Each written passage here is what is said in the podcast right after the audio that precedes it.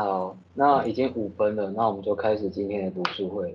我们今天要讨论的是高中生哲学读本的第四跟第五章。那一开始先请大家出个声，然后顺便测试一下自己的麦克风。嗯，啊、uh,，Debbie，Debbie 听得到吗？听得到。好，那 Doris。大家好。Doris 你好。Kevin。这是。哎，Leona。Hello。Hello。战娟。哦、oh,，Hello，大家好。屋屋里。Hello，大家好，我是这个礼拜出车祸，然后被房东赶出去，然后还有被之前的屋里。嗨。惨的吧？屋里还好吗？啊，Upo。嗨嗨。家珍。Hello，嗨。康康。Hello，Hello，Hello。Hello。呃，慈敏。嗨，请问有听到吗？哦，有。好，谢谢。西。呃，大家好。哎、欸，不好意思，哪一个？西西啊，OK。哎，佩奇，Hello，大家好。雅欣，Hello，我是雅欣。哦，七已经测试过了，七你好。你好。那我们就把握时间，从四之一开始吧。啊，Leona，交给你了。好。哎，我们这一组的是要先从第四章开始。第四章是生命、物质与心灵。那我我这个部分呢，是第一个问题：生命从何而来？那不知道大家可不可以看到那个共笔的部分？我贴了一个漫画，我觉得用共笔的这个漫画来理解，应该会比较好接触。最早的二元论。可以讲到就是柏拉图，那柏拉图不知道大家有没有印象，他有提出一个理型的概念，我们也讲过好几次，就是说他认为有所谓的想象界啊等等的，那就是呃延续上周在讲的，就是譬如说数学这样子的东西，其实是很在现实之中。我提到那个根号二乘以根号负三的例子，在现实世界中，我们没有办法透过感知知道这件事情，所以在他的想象里面，一定会有另外一个世界存在，不然我们凭什么能够想象到一一个不存在我们世界的东西呢？所以我们的心也是应该是从别的地方得到这个知识的，所以我他会认为说，这个地方是一个非物质的世界。而我们现在存在这个物质世界，应该是跟它是不一样的两个不同世界。那认为说有这个两种不同世界存在，跟两个不同，一个叫心智，一个叫身体，这样子最初的这个概念，就是笛卡尔他会提到的所谓的心物二元论。有一个小故事，不知道真假，但是可以跟大家提一下，就是在讲笛卡尔的部分。因为笛卡尔曾经写过一本书叫《第一哲学沉思录》，就是不知道大家有没有知道，他曾经讲过那个“我思故我在”那一段那一句话。那呃，长大以后我去回去看，就发现说，哦。原来他那一句话，我们以前历史课本讲的那个概念是讲错了，因为他以前呢，老师都会去强调说，啊，我思故我在，就是在讲说，哦，思考的重要性啊，等等。但是长大以后回去翻，就发现，哎，好像不一样。就是当初有一个小故事是说，笛卡尔在二十多岁的时候，大概有大概一两周，一直不停的在做同样一个梦。到后来有一点像庄周梦蝶那样的状况，就是我醒来我不确定，哎，所以我到底现在是醒的还是睡着？那我们通常这时候最简单的想法就是，哎，那我找有没有不合理的东西呀？但对于笛卡尔来说，就是，哎，即便是这样，我好像也没有办法去判断，因为在梦中我都会觉得超超超真实的。即便我在飞，即便呃有一个火在天空中飘，我都觉得是真的，所以我也没办法透过这个东西去做判定。所以在笛卡尔第一层哲学前思路里面，他就要我们去怀疑说：你要问我的感官感觉到这个感受是真的吗？还是说我是在做梦呢？是不是有一个恶魔创造了这一切，然后再骗我？这样子，这是最早的第一哲学哲沉思路。那后面呢？什么？可以去？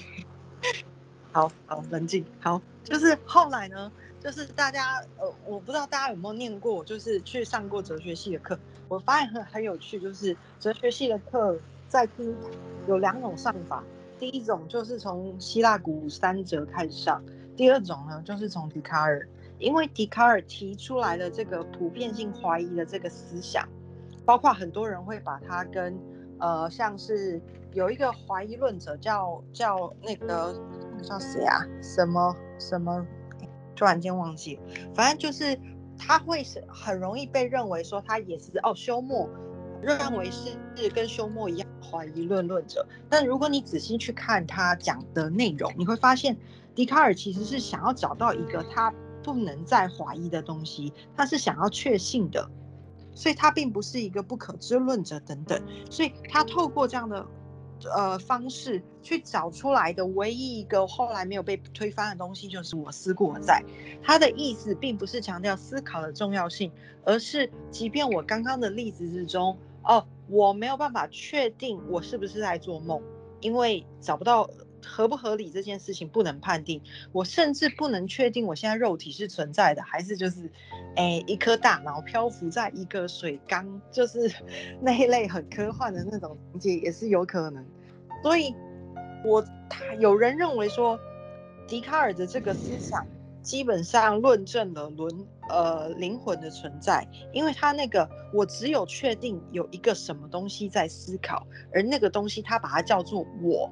有人把这个东西叫做心智，有人把它叫做灵魂，所以有人认为它论证了灵魂的存在。因为既然有一个东西连肉体都可以不存了，但它却存在的话，那我们可不可以把它叫灵魂？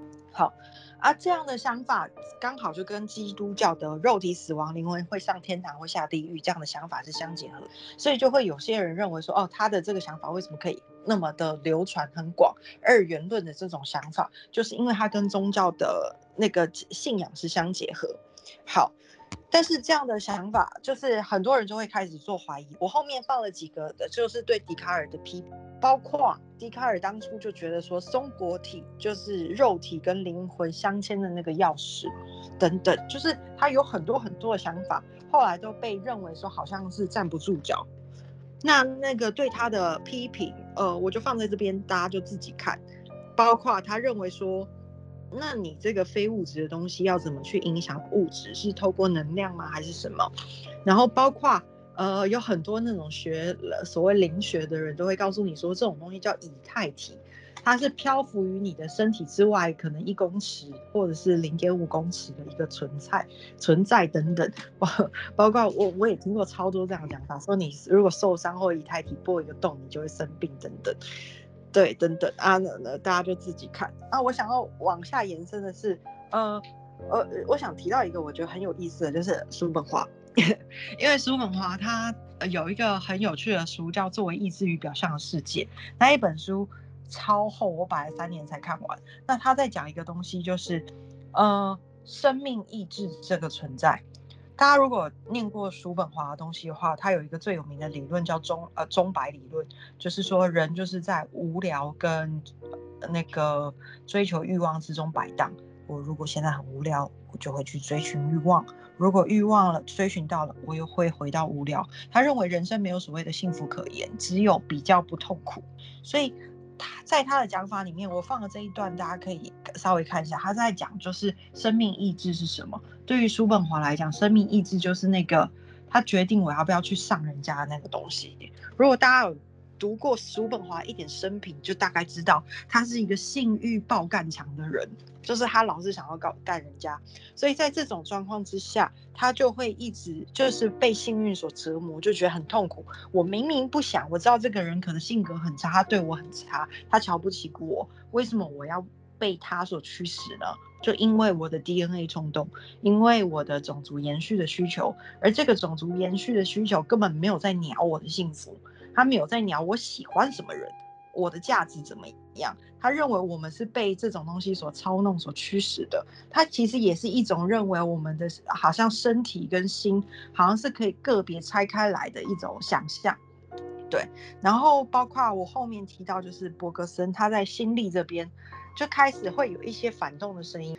有些人会认为说不对不对，呃，也许不是那么的纯粹说是分开来的。我们的身体也许是我们的实相，甚至他会认为说，你真的认为意志就直接等同于大脑吗？就是那种这是机机械化的另外一种反对声音。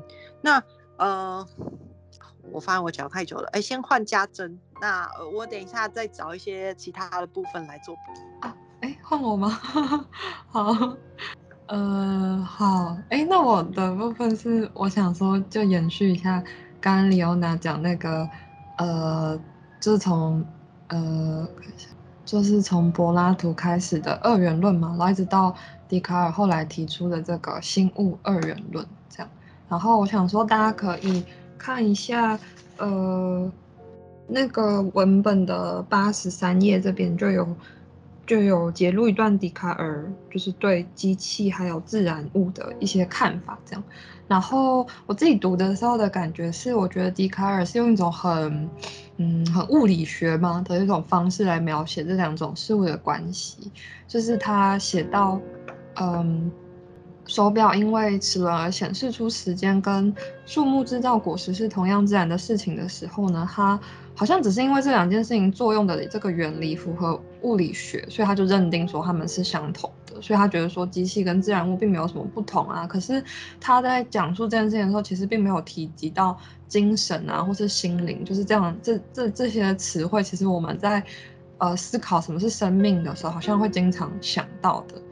呃，所以我，我就我的感觉是，他的这种观点好像就可以在刚刚讲到这种心物二元论中看到。那心物二元论其实就是说，简单的说就是，呃，心灵或者是灵魂，它跟身体是分开，而且是呃异质的两个实在，然后。呃，这个问题应该在四之二还会继续讨论，就是灵魂跟身体的关系。但我想说，我们可以因为这边讲到笛卡尔，那我想说，或许可以先跳到后面延伸思考部分，就是第九十六页的地方，就可以看看，就是说其他的哲学家，像刚刚李欧南有提到，然后这个呃文本里是有提到一个呃哲学家叫做 Gilbert Ryle 赖尔，就是他是怎么样反驳笛卡尔的身心二元论。然后，其实我觉得这个它里面揭露的这个文本还蛮有趣，就是呃，我觉得他的论，我在读他的论述的时候，我感觉到就是说他所讲的这个嗯、精神嘛，就是呃像是一个整体，然后是一个由各个局部，在他的文章里面的类比，就是像是大学建筑物这样的东西，是有局部组织起来，而且难以分割的东西。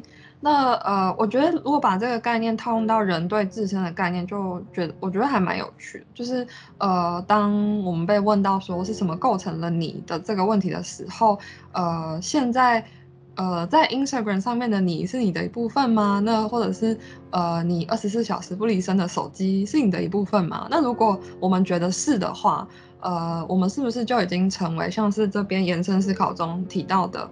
呃，《攻壳机动队》里面的草雉树子一样的一个一个赛博格呢？对，然后所以呃，就是说我们的心理是怎么样连接，或者是说延伸到这些看起来好像脱离于身体之外的机器跟虚拟世界，我觉得这是一个还蛮值得讨论的议题。不知道大家有没有什么想法？我想说可以讨论看看这个问题，这样。然后我下面有补充一个那个。TED 的影片是，呃，我发现有人是在研究赛博格人类学嘛，我觉得还好像还算蛮有趣的，大家如果有空可以看一下，嗯，大概是这样。呃，因为家珍提到这个延伸思考的部分，那不知道负责这一组的人对这个问题有什么想法吗？嗯，应该是第一组的那些人。哎，这本来是就是我们在分配的时候是唯有的部分，那他现在还没有进来，我们就我们可以等之后等他进来之后再。让他来阐述这一部分呢？好啊，那，哎，我想问一下，就是李欧娜刚才提到那个叔本华有个生命意志，那我是不知道他是不是都是用男生的角度来想这个这个事情，因为我就觉得好像女生这个生命意志应该会不会比较薄弱一点？什么意思啊？什么意思？什么叫女生的生命意志比较薄弱？就是。李欧娜刚才解释，生命意志就是一直想要上人家的这种欲望，但是我一直觉得这种这种性欲应该是驱使，应该是受到男性荷尔蒙驱使，那女性的男性荷尔蒙应该比较少，所以他们的生命意志应该也会比较薄弱。哦，好酷哦，是这样说的吗？可是除了性欲以外，也有可能有别的啊。因为我其实后来在理解意志，他好像把它讲成就是叔本华，当然这一本讲的很性欲。所以我其实觉得，就是他延伸下去，就是那个被影响很多的弗洛伊德嘛，他的泛性论，我一直觉得可能是跟他，我甚至觉得他比叔本华还要更觉得是二元，因为叔本华他的很多文字里面，我甚至都会怀疑他是不是有走回一元论，但是在弗洛伊德里面讲，就是他不觉得我思故我在啊，我我不知道有没有跟大家提过一点，就是他去相信说主宰我们的是潜意识。所以他并不觉得说我们是要去改变我们，他不认为我们是可以改变的，我们只是去理解说我我为什么会这样，所以我一直在挖我的过去，去理解说我为什么成为一个这样子的人，然后去接受他而已。他跟那个我们后面在那个写那一本叫什么《被讨厌的勇气》的那个，突然忘记了叫谁叫谁，阿德勒。对对对，就跟阿德勒那种啊，你不要挖过去，重点是你接下来已经是这样了，你要改变自己，那种往未来看，然后不在乎原因，那是完全不一样的。所以我会觉得，就是呃，我我我觉得最好的一个例子就是，大家觉得应该一定都有讲过那一句话，就是我知道你说的都对，但是我就是做不到。如果用如果用那个笛卡尔的话来讲的话，就是。啊，意志才是我们，所以，所以我可以决定我的一切。但是如果回到就是像叔本华或者是说弗洛伊德的这样的想法，潜意识才是主宰你的主人，那个才是你，那个我才做，我我还是做不到，才是你。要不然为什么我意识上都知道你说的每一个论点的正确性了以后，我还是不行呢？所以我我个人会认为就是。他们都是属，在我的分类里面都是属于二元甚至三元论，呃，我应该算是二元，但是认为的主宰是不一样这样子。还有换人，然后我我好像偏偏偏掉了。我认为女生并没有比较弱，是因为我们也会，哦、我可能没有办法代表所有女生发言，但是我也的确会有觉得，嗯，我知道你讲的都对，就是这个这个人的条件。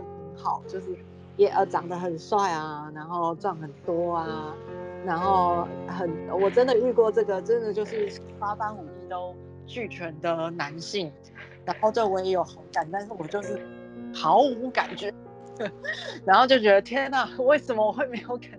也会有很多这种，好，我可以，我觉得可以换别人分享，就是不要让我一个人 代表全体。啊，我没有反对女性情情欲啊，我要我要说一个比较政治正确的话。那如果没有人要补充的话，那我们就进进入到四之二了。四之二由呃慈敏来帮我们介绍。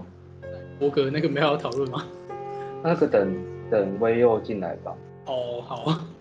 好，那我就开始喽。好。然后就是我现在介绍的是，然后就是在这个篇章中，是柏拉图他认为身体是有欲望，然后要追求生计的，所以。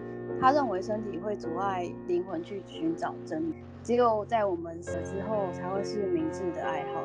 但是，难道就是可以思考是？难道身体的感受真的不是你的必要元素？就像是我接下来要讲的具身认知，他是在说身体的知其实影响认知很大一部分。像是他没有做实验，就是拿着重物的时候，我们会认为眼前的议题特别重要，或者是说。你捧着一杯热咖啡的时候的友善跟温暖，那那我们可以试想说，假设我们今天只是呃一个灵魂，一个嗯比较抽象的，没有实体、没有实体的存在，然后我们要去理解游泳这个东西，那我只是知道游泳这个东西，但是如果是有身体的，然后往水中跳，我就会知道说在水中的感觉，然后我知道要。如何摸索换气，然后我可能会被水呛到，可能会溺死在水里之类的，那我就会只透过身体来理解说，哦，原来那个东西是游泳。那我自己会认为说，这样子的感受会比起如果我只是一个灵魂，我知道游泳是什么，游泳是什么，更来的完整的理解这件事情。那甚至是在当别我有游泳的经验，我游，然后别人在说游泳这件事情的时候，我也会有同样的感受，会有联会联想起一段游泳的回忆之类的。然后甚至是我们自豪的文明的产物数学，我们都可以透过就是身体的经验去，像是把两个东西放在一起算起，我们就会知道那个是加法的意思。那把东西拿走了之后，我们就知道那个是减法。那我想说的就是，如果我们只有大脑，或我们可以知道就是三段论证，我们知道为何人类要吃饭，我们知道拥抱是一种两两个人抱在一起的动。但是我无法理解，无法感觉拥抱的温度，无法知道吃东西进食是什么。然后就是最后，我就是还是想，就柏拉图他有呃这个篇章里面说，只有灵魂才能追求真，但是他应该 是还活着写下这个论。我觉得这个点，这个点也是觉得还蛮矛盾，就是难道他死了死了才写这段？嗯，大概是这样。呃，基本上四肢，我们就是想要透过这两个具身认知跟这个呃柏拉图明明就是在活着的时候说这句话，那来反驳柏拉图的论证。那不知道大家对这个反对的方式有什么意见呢？还是你们都赞同？沉默。可以赞同。会觉得柏拉图是有点反经验的吗？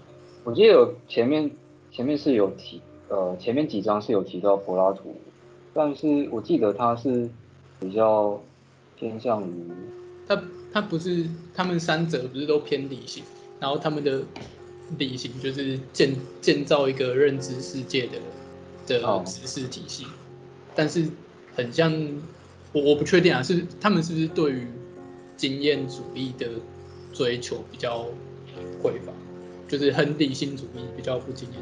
对啊，柏拉图好像就是哦，然后儒克莱修那一种，他他算唯物论对不对？儒克莱修，我觉得他的论证方式也蛮怪的，因为他觉得心灵是一种物质，但是我又觉得物质应该是有一些重量。他在文本里面又写到，死掉之后他体重没有丝毫丝毫的丧失。可是如果心心灵是物质组物质组成的，那丧失了心灵，他的体重应该是会下降才对。对，哦，没有，还是还是在他的观念里面有心灵这种东西是一种没有重量的物质。那那如果像他这一种唯物论的看法，如果我们就知识论来看，他是比较偏经验主义，或者是比较偏理性主义，就是他们对于知识、对于真理、对于世界的认知是比较倾向于用经验去判断，还是偏向于使用理性去？看这个理性的事，去用理性看这个世界。你你很难从他的文本推到这么这些东西吧？这应该不是他想要讨论的东西。哦哦，好。还是你觉得有哪些可以连到那边？就是就就我觉得很有趣的地方是，因为这一本书它的主题其实是探索真实的哲学之路，但是这一整章其实都是生命啊、物质与心灵，所以。就就我觉得他是想要从就是切回第一章，第一章是真实与理性嘛，然后他想要探讨我们拥有理性的这一具身躯，以及我们认知世界理性的那一个心灵，他们之间的关系。但是，就如果我们要扣回题目的话，就是真实不管怎样都是知识论的一个一个主题，那就是这一章有办法试着扣回知识论的主题。就是当我们在探讨灵魂与身体的关系的时候，我们要怎么用知识论的态度去看待？但是可能可能确实这篇文本它比较缺乏这方面的判断，可能会比较像是柏拉图在二之二讲的吧，哦、就只能透过灵魂来探寻什么是真理。可是我好奇的是，到底就是所谓的真理是什么？因为后面第五章我们有。就是在主要是在谈到底真理是什么，可是目前就是对于真理这个东西还没有一个很固定的答案，不是吗？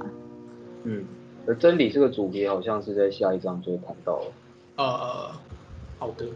那有人还要针对四之二做什么补充吗？还是有什么意见呢？没有的话，那我们就请康康来介绍 AlphaGo 哦。好，康康。喂喂，大家好。嗯，我分到的这一张是智能可以人工的吗？我稍微看了一下，就是它主要是在说从过去的历史到我们认为说那个人工智能到底它的以后的发展是什么。那里面提到的是有一些实例的，譬如说，嗯，这这地方是，是，诶，我之前稍微比较有研究，就是就是围棋的部分，它里面是提到，它是说深蓝嘛，就是西洋棋。那西洋棋在很早的时候就已经被 AI 电脑超越了，那它甚至不需要用很复杂的。原理就是之前用的那个蒙蒙特卡罗的方式就可以击败人类，所以象棋也是一样，就就轻松的被 AI 所击败。那围棋是公认说是短期之内无法击败的，是甚至是在有生之年我们看不到会被 AI 击败。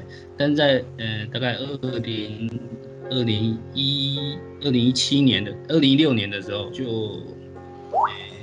有一位世界冠军，呃，过去的世界冠军第四十九段被 A 那个 AlphaGo 所击败。AlphaGo 在开发的时候大概是二零一四年开始，那其实他们都一直有在网络上做训练，不断的跟一些职业棋士所交手。在二零一五年的时候击败当时的欧洲冠军叫做樊辉。那棋谱公开之后，大家觉得樊辉下的就很业余啊，那一定不是职业，不能当做职业代表。所以，Google Google d e m i 他们认为说，如果要要击败人类的，要找一个有代表性的人物，那最后就找到那个南韩的世界冠军李世石。李世石生涯拿过十几个世界冠军，是公认是世界一流的棋士。呃，是最后是被四比一所击败，所以那时候是震惊全世界。那那个击败李世石的 AI 其其实还不是更强，它一路会更强。那 AlphaGo 会强大的原因是因为它加了两个。两个搜寻或者是研那个研究判断局势的方式，一个是策略网络，一个是评价网络。它可以简化，就是原本那个蒙特卡罗的搜寻。蒙特卡罗有点像是那个树枝状，就是我们假设现在有诶三百六十个选点，那我们就一条一条去算。但是我每下一手之后，它又有可能三百六十下完之后又有三百五十九个点，因为这个点这个实在是太多了，所以。那时候用这个方法是没办法的，但是策略网络可以缩减它的算的方式，就是假设我我我有三百六十个点，它可以一次就缩到大概剩一百个点，就是它的它不用算那么多，其实有些是没必要算的，所以这样就大大的化解它的那个运算，加强它运算的那个能力。另外是评价，这评价网网络是非常厉害，这人类真的是差太多了。就他可以从看到这个局面来说，能判断出现在的局面到底谁好。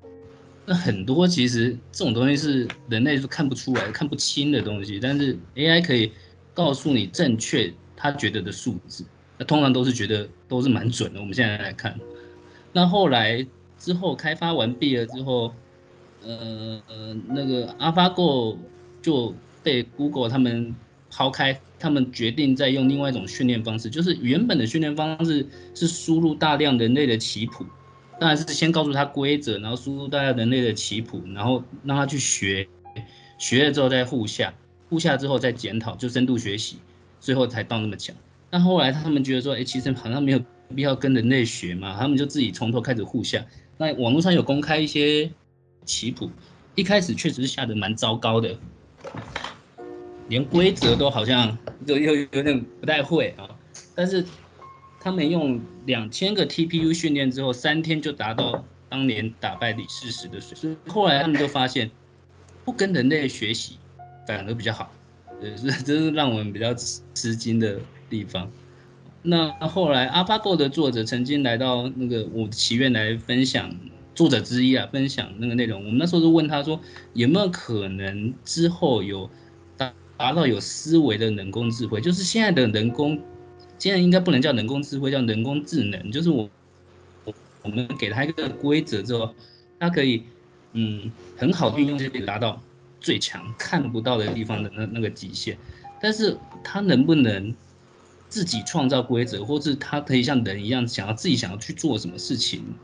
他是说可能很难，就是近年内就没办法达到。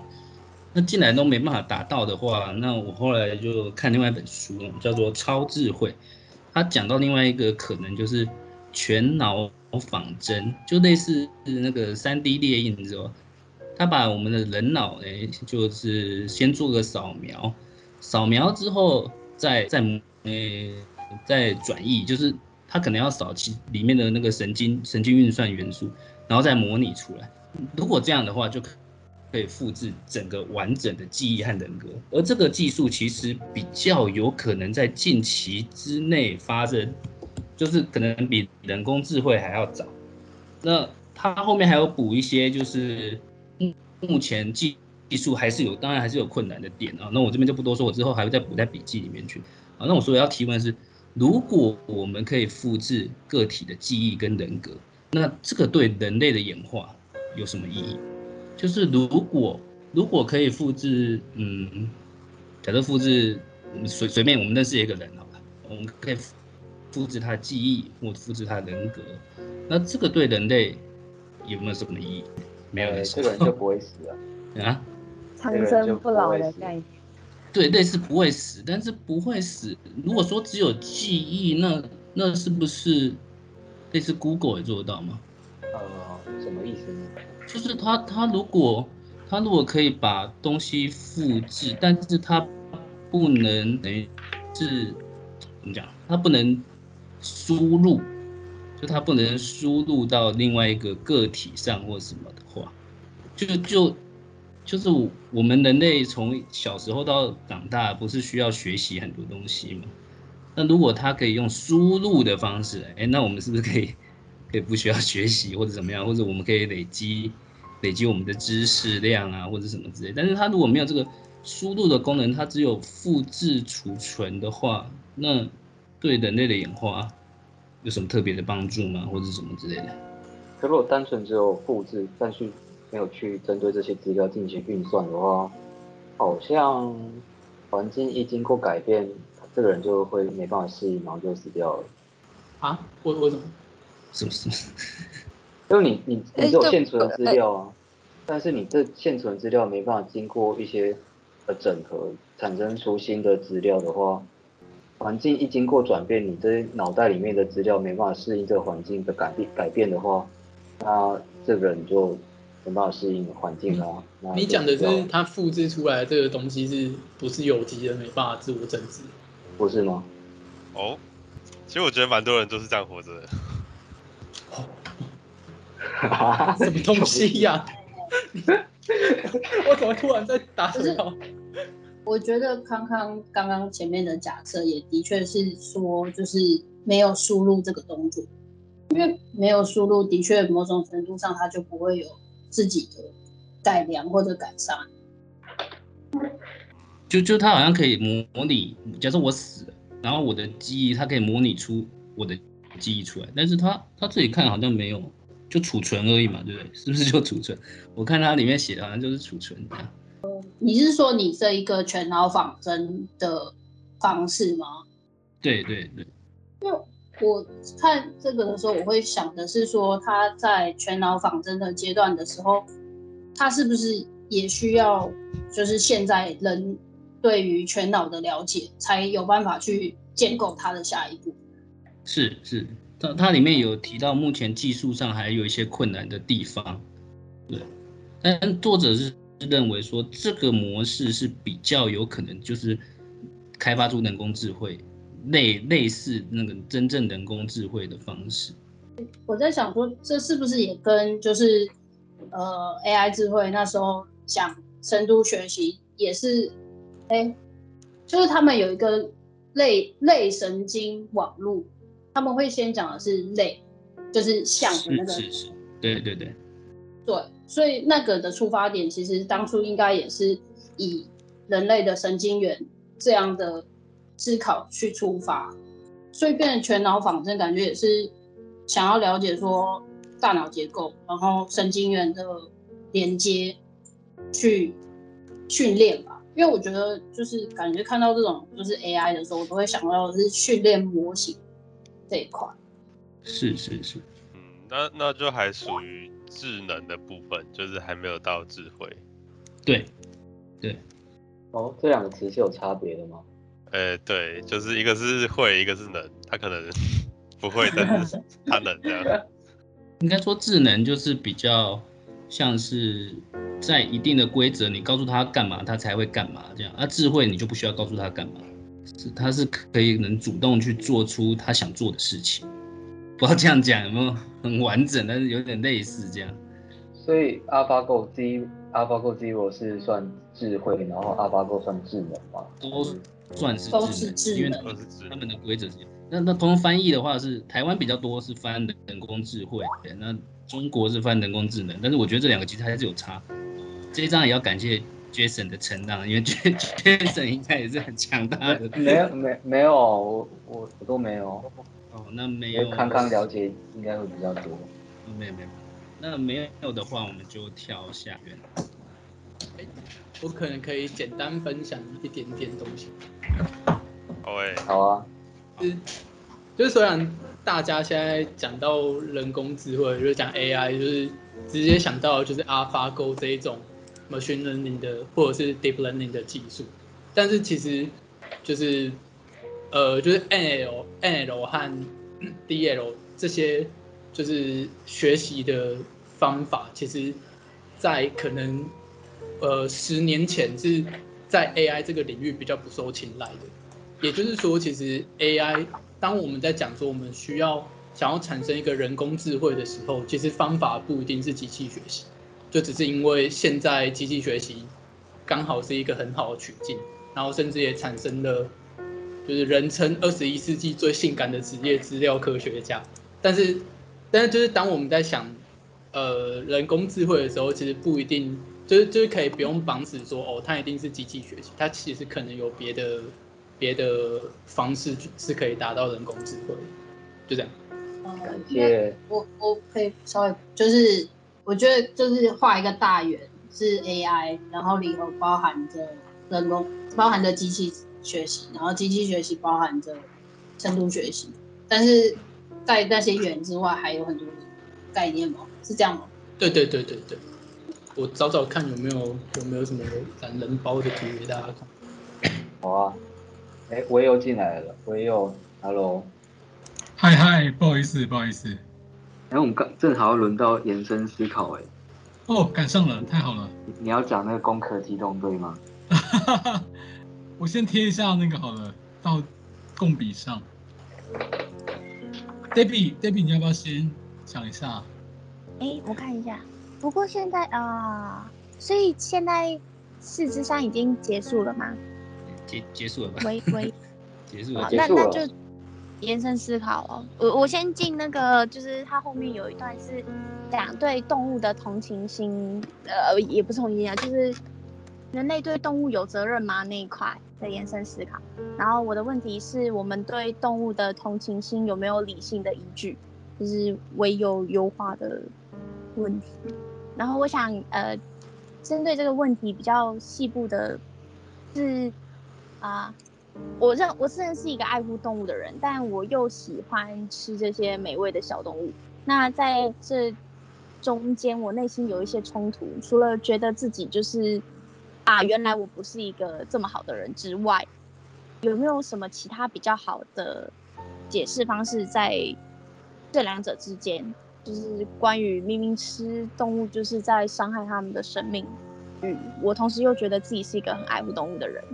这样然后，此外就想延伸到说，那呃，如何在不利用信仰的状况下就可以说服别人去吃素？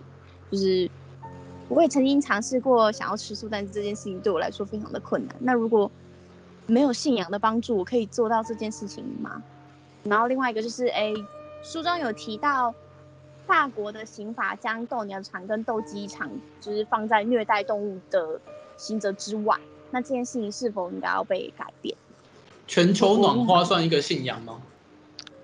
因为很像有人是因为环境的议题才决定此事，但是，但是对某些人来讲，全球暖化这些环境的议题，其实是一种信仰。应该不是信仰吧？为什么会是信仰？它不是信仰吗？就是为什么会是信仰？因为那那什么才是信仰？呃，就是当我们把它称之为宗教的时候，它是信仰。宗教信仰会说宗教信仰，就是因为它必须要讲宗教才会构成宗教信仰，所以信仰应该是包括宗教信仰，然后还有其他东西。所以有除了宗教以外的其他信仰，像蛮多意识形态都是一种信仰的。哦，意识形态嘛，哎，你可以举一个例子吗？其实意识形态我也很陌生。呃，比如说，比如说坚信共产主义啊。哦。比如说很喜欢买 Apple 跟 ASUS 的产品啊。对对对对对。意思是他的相信是没有理性根据的。就是就是信仰，就是不需要跟理性无涉。哦。就是不同那就可以啊，他只要不够了解，就是那其实是怎么一回事，就可以称他是信仰。哦，所以说，所以这么说回来，如果绕回来，因为相信全球暖化而决定吃素。他没有办法达到这一个提问的问题，因为他还是因为利用了信仰才说服。就取决于他认知到多少。就是如果他就只是单单知道说，哦，吃素可以减少全球暖化这样子，他就吃素的话，那可能可以说有一点的信仰成分在。但是如果他是清楚的了解，呃，吃素就就会造成什么影响，然后为什么要吃素？等等，他是有详细了解，他有一个概念逻辑的话，那或许就不能说那是信仰，因为他知道他自己在干嘛。嗯，我持不同的论点，但但没关系，我们先我们先绕回来，就是好继续回这个问题。佩奇想要说说话吗？你要不要直接用说的？啊，因为我因为我刚刚听他们在说，想说我先用打的，就是刚刚的问题就是。就是我们对动物的同情心有没有理性的依据嘛？就是其实吃动物这件事情本本身就存在很多矛盾的地方，因为动物不是包含很多就是不同种类的东西嘛？可是像是那个吃狗肉之类的，然后就会被认为就是一个很残忍的表现，就会说哦，你就是呃没有同情心，然后不爱护小动物之类的。但大家都吃鸡和猪和牛，要吃得很开心啊，那种都没有人就是说哦，你吃牛就是你不爱护小动物，他们只是比较牛只是比较大只而已，不是吗？这其中感觉就有很多不合理的地方啊，但我们好像都没有去讨论这一点，不是吗？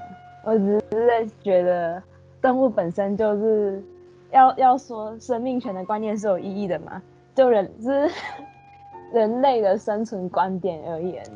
这本就是这一件事，嗯，都是往自己有利方面去思考的，嗯，所以这个这个问题，嗯，这是李欧娜吗？刚刚好像有人想要补充些什么啊？可是我觉得我会被呃绑上什么什么火星台直接烧掉。不会不会不会不会不会不会不会。好了好了，没有没有那么夸张，就是。狗派有一个奇怪的观点，本人就是狗派。这个这个，我我真的可能是因为我养狗的关系，所以我本来就不是很忠意。我先说，所以可以打脸我。但是我个人认为，狗是一种很特殊的物种，它是被人多多次选择之下配出来，特别就是。产出的一种信任的物种，就是它是唯一一个看得懂表情而且有表情的的的其他动物。这样听得懂？听得懂我在讲什么吗？就是俄罗斯有一个有趣的实验，他们想配出狐狸，就有点像配狗狗一样，就是慢慢的把比较亲人的狐狸。再交配，再交配，那目前好像已经来到什么第六代还是第几代？所以的确这些配出来的狐狸越来越亲人，然后越来越难野放，然后看到人都会很兴奋的扑过来。学习到了，就是他们的基因里面好像刻入了一种叫信任或者是亲人的基因。所以我觉得就是狗就是一个很特殊，就是你怎么欺负它或怎么样，它对人就是有这种很盲目的信任，然后是是真的有情感上的依。那种连接的，所以对我来讲，狗是一个完全不同的生物。它已经被人类驯化跟奴化成一个，我觉得吃它是我们该死。好好好，本人非常 激进，还要换人。哦，我觉得不会啊，就是就是刚刚讲的那个论点，就是不只是狗，只是因为有狗肉争议，所以才用狗这个例子。就是一切宠物其实都是一样，不是吗？就是有猫咪啊、兔子啊、老鼠啊，就是大家会养各式各样的东西嘛。可是因为我们把它视为是宠物，就是。可食用的动物，这两个在人的观念中它是被分开的，你们就是不觉得吗？就是好像被吃的动物就是固定那几种，可是宠物就是好像也还好。我这样讲好像也不是，也没有到真的很正确。可是就是就目前普遍来说，就是可能都会吃固定的一些畜牧畜牧用的，然后可以吃的动物，还有就是被拿来当宠物的，就是这两种动物，它们都是动物，可是它们所面临的命运是不一样的。虽然就是呃。大概，哦，我也不知道，我也不知道这个部分到底是怎么样。可是就是 动物它们的地位不太一样这件事情，可是没有办没有办法，就是很直接的说哪一个是正确或者怎么样。可是这是不是因为有一个潜在假设是说，哦，就是吃它们不好？因为其实也有一些呃种族的价值观是认为，就是吃，包括有一些食人族为什么他会吃自己的主。的尸体，因为他认为说，当我吃了它以后，它会变成我的几分之一，是一个一部分，所以那对他们来讲，并不是一种残忍，就是包括吃掉我自己的宠物的人。所以其实有一个哲学问题是，你可以吃掉你的猫吗？就是在讲类似，这是其中一个问题，就是它的，如果我的猫过世了以后，我没有跟别人讲的，我就把它烹了。那希望它变成我的几分之几，这样子会等同于残忍吗？我突然觉得这个观点就是有点有点浪漫嘛。刚有人说有点浪漫，我觉得有一点那种感觉，就是呃很多如果单纯就是就吃东就吃它这个物理上的感觉，然后会会会有很多人觉得说这是残忍，可是好像加入了一些就是不同的观点之后，就会让我们的想法产生改变。这点我觉得。好神奇哦！吃掉自己的死因。嗯，哎、欸，我有我有一个就是自己可以接受的观点，是看吃动物这件事情。呃，他是哎、欸，这样听得到吗？我我这样大家有听到吗？OK 好，好，那他他是他是来自某一部漫画，那我看完之后觉得这东西好像还蛮不错，我就可以拿来用。那他在。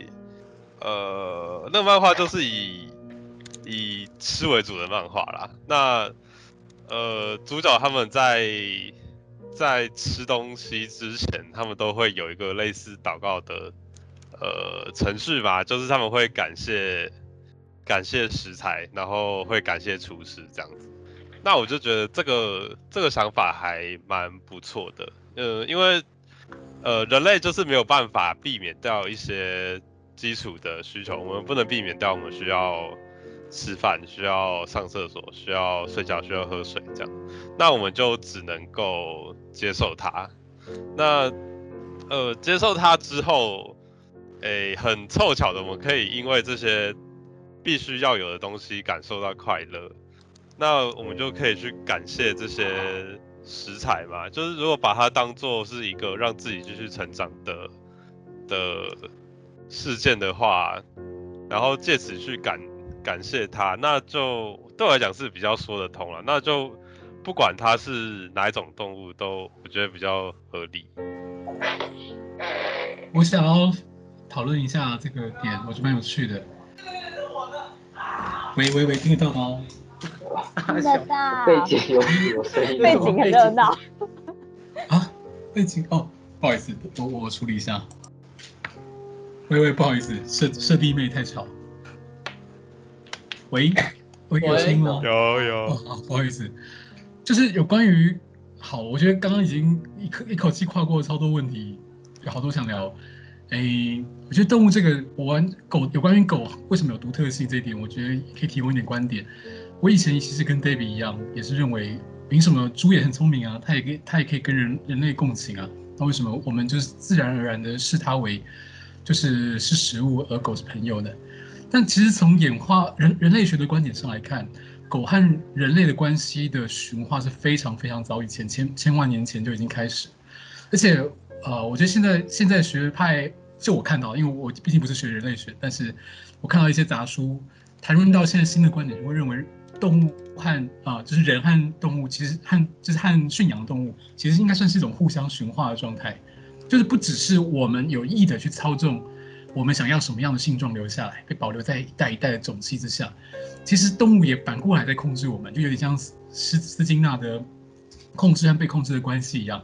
我们我们也被我们所驯养的物种被控制了，我们也被他们驯化，因为我们的生活形态也随之改变，而我们生生活形态决定了谁活谁死，所以留下来的物种都是适合于这个可以利用这些动物的物种。我们也被。他们形塑着，这是某种程度来说是一种共生关系，所以这对它会产生道德情感，以及它会分担情感作用，我觉得是完全非常自然的情形。那为什么其他动物没有呢？很简单，其他动物的换肉率太高了，所以它们是非常有经济效益。你一样的可能一样的食粮，就是谷物或是杂食，去喂一群一群狗和一群猪或牛的话，牛和猪可以得到最大的换肉率，所以它的那个能量价值。浓缩出来的那个可以喂饱更多人的价值当然是更高的，那人自然就会去选择去豢养这样的物种。那当然会有人喜嗜好狗肉去吃狗，但是因为口味的关系，那是完全是独特性，但不经济的，也不科也不理性的，只是满足呃口特殊口号，但并不是是真的去喂养他人，让人存活。那所以我觉得合理性就在这里，就是一切看你有没有以人类中心主义去思考。如果你觉得以我们是人。以人为至上，那其他物种是其实是服务于我们的话，那这样观点去看，我们自然而然就去利用其他物种，就像我们会利用动物去去做实验一样。我们曾经也是有所谓的动物机械论，认为它们没有灵魂、没有痛苦、没有没有感受的能力，所以它我们可以任意的使用它们。那当然，随着我们越来越能够啊、呃，不管是科学上进步，知道动物的知觉能力其实没有我们想象中的这么低落。一方面也可能是我们的道整体的道德哲学的关系。人开始人本之后，人也开始把这些这个关怀移情到其他的物种。一方面也是我们的能能量来源足够了，我们现在可以选择吃素，即使吃素，我们还是可以存活下来。那是因为现在我们的素素食的，不管是种植的，呃呃豆类啊，或是其他的热量来源，是已经可以大量取得，完全可以取代肉类，而而不再我们不再依赖于就是真正的动物性蛋白的情况下，我们其实突然之间有了可以不吃肉的选择。但是我们的可能千万年来演化来的，我们还是会偏向于吃肉这件事情，所以我们就会有这种挣扎。我们是不是要就是基于我们内在可能已经自然驯化出来，就像狐狸可以被一代一代挑选出亲近的人人类的狐狸一样，我们人类也已经是一代一代被挑选出来爱吃肉，但是其实可以不只吃肉，或是不吃可以不吃肉吃别的热量来源的状况下，我们还是有那个先天的偏好在。那那。选择吃吃素这件事情，就变成我们自己的道德选择和，就是因为我们有余裕了，就像我们过去啊、呃、会把所有就是老弱残病的人抛弃一样，也许会有尤三节考，也许会有纳粹优生学，但我们现在有能力了，我们有足够的能量可以去照顾所有人，那我们就有新的道德出现。所有的道德其实是绑着社会架构以及就是科学有那个科学的产量上升而来的，所以就我来说。要不要吃狗这件事情，完全就是变成我们要服膺于过去可能千万年来的社会吃契约，以及中间的道德情感。第三项就是科学的科学效率，其实有很多面向可以讨论，而且我觉得没有一个绝对，就是完全就是单看你是信仰哪一者。对，好，大概想到这里。哎，那这样子是不是如果回到 Debbie 的问题？吃不吃肉，就是介于吃肉跟爱护动物之间，你完全只能用信仰来决定。就是是啊，不然呢？有人会告诉你一定要吃肉或一定要不吃肉吗？没有吧。呃呃，因为因为他使用什么？嗯，对啊对啊，他其实就是关乎信仰的。我、嗯、我觉得最后拉到对，拉到这里是这样。那请说。那如果你要继续拉，我我真的觉得这个最可怕的拉法就是。那植物真的不会痛吗？就是回到，就是那个还是我们只是因为跟他们物种差的太多了，我们不能够感知到它的疼痛，所以我们也不能吃吗？就是这个讨论真的每次到这边以后就会停掉。是，对，没有错。可是可是那个部分因为是不可知的，所以所以就很像确实是信仰。没有不可知啊，因为目前的确是有，就是包括什么电流或什么是可以发现他们是有事的。对。对，嗯，哦，意识意识还没有被确认，但是他们会对外界的的物理变化有知觉反应，哦、以及同伴死亡时候释放出来的讯息素也会他们感受他们的物质变化。这个其实在就像在讨论哲学僵尸一样，就是你看到的那些电流变化，但是你不知道他们到底有没有痛的那个意识。这这是真的是不可知的，因为就像是我们我的红跟你的红到底是同个红，我们永远不可知一样。就是那是感知的问题，动物有没有感知，植物有没有感知？我们现在倾向相信动物有，但其实没有依据。这其实也是个信仰。嗯，我我觉得比较多人的信仰是可爱的动物不能吃。哦，好像是哦。而且植物植物也不可爱，所以植物可以吃。多肉植物蛮可爱的啊。嗯，它不会有那种水汪汪的大眼睛。不不是哦，你也平常也不会吃多肉植物哦。对，说真的蛮好吃的，那个什么。有啊，芦荟很好吃啊。对对对对对。石莲花也蛮好吃。对，石莲很好吃。好。其实我觉得蛮多人会，呃，应该说自己接触过的，有些是因为看过动物屠宰的那些影片之后，他决定要开始吃。那，诶，就会衍生，他们会说，如果你都看过这种画面了，那为什么你还可以继续吃得下去？就是那些肉。那那时候我想到的问题就是，那难道屠夫的儿子都吃素吗？就是他们天天看这种画面，他们就会吃。那屠夫本人怎么办？哦，对啊，对啊，还有屠夫本人，对，还有屠夫本人。那我，哎、欸，我自己一个比较简单的答案就是看你够不够饿啦。就是如果你真的够饿的话，就是你养的宠物可能你会把它抓来吃。如果真的没有任何食物，就像那种呃，就是世界毁灭的灾难来临了之后。应该也会不乏看到不少人把自己的宠物拿来吃吧，因为他太饿了。啊，想吃就吃，想不吃就不吃。好，呃，那这个部分就先到这里好了。嗯，进入到微幼的部分。Hello，微微，有我来了。好，我想讨论一下，因为刚好第四章的延伸思考超窄的，选到两个我很爱的东西，所以想要聊一下，就是。第一个我想问的是有关《攻壳机动队》的，想讨论的是《攻壳机动队》这个部分。不知道大大家有多少人看过？呃，电影版据说没有很忠于原著，所以我就不讨论。我我没有看，我是看动画，这是以前的动画。那他啊，他的最有名的一个剧场版是押井守导演的，然后是第一第一集呃第一集的名称借用了就是赖尔的那个想法。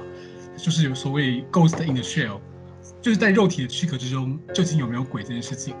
那如果大家有看一下赖尔的那个文文本阅读的话，他的他的倾向是，他认为没有的，他认为没有一个可以独立分离出来的鬼存在于我们的肉壳之中，而这个这个躯壳里面，它是必须要集合所有部件，就像他他举的比喻，我觉得超有趣，他说用大学，是吧？是这个吧？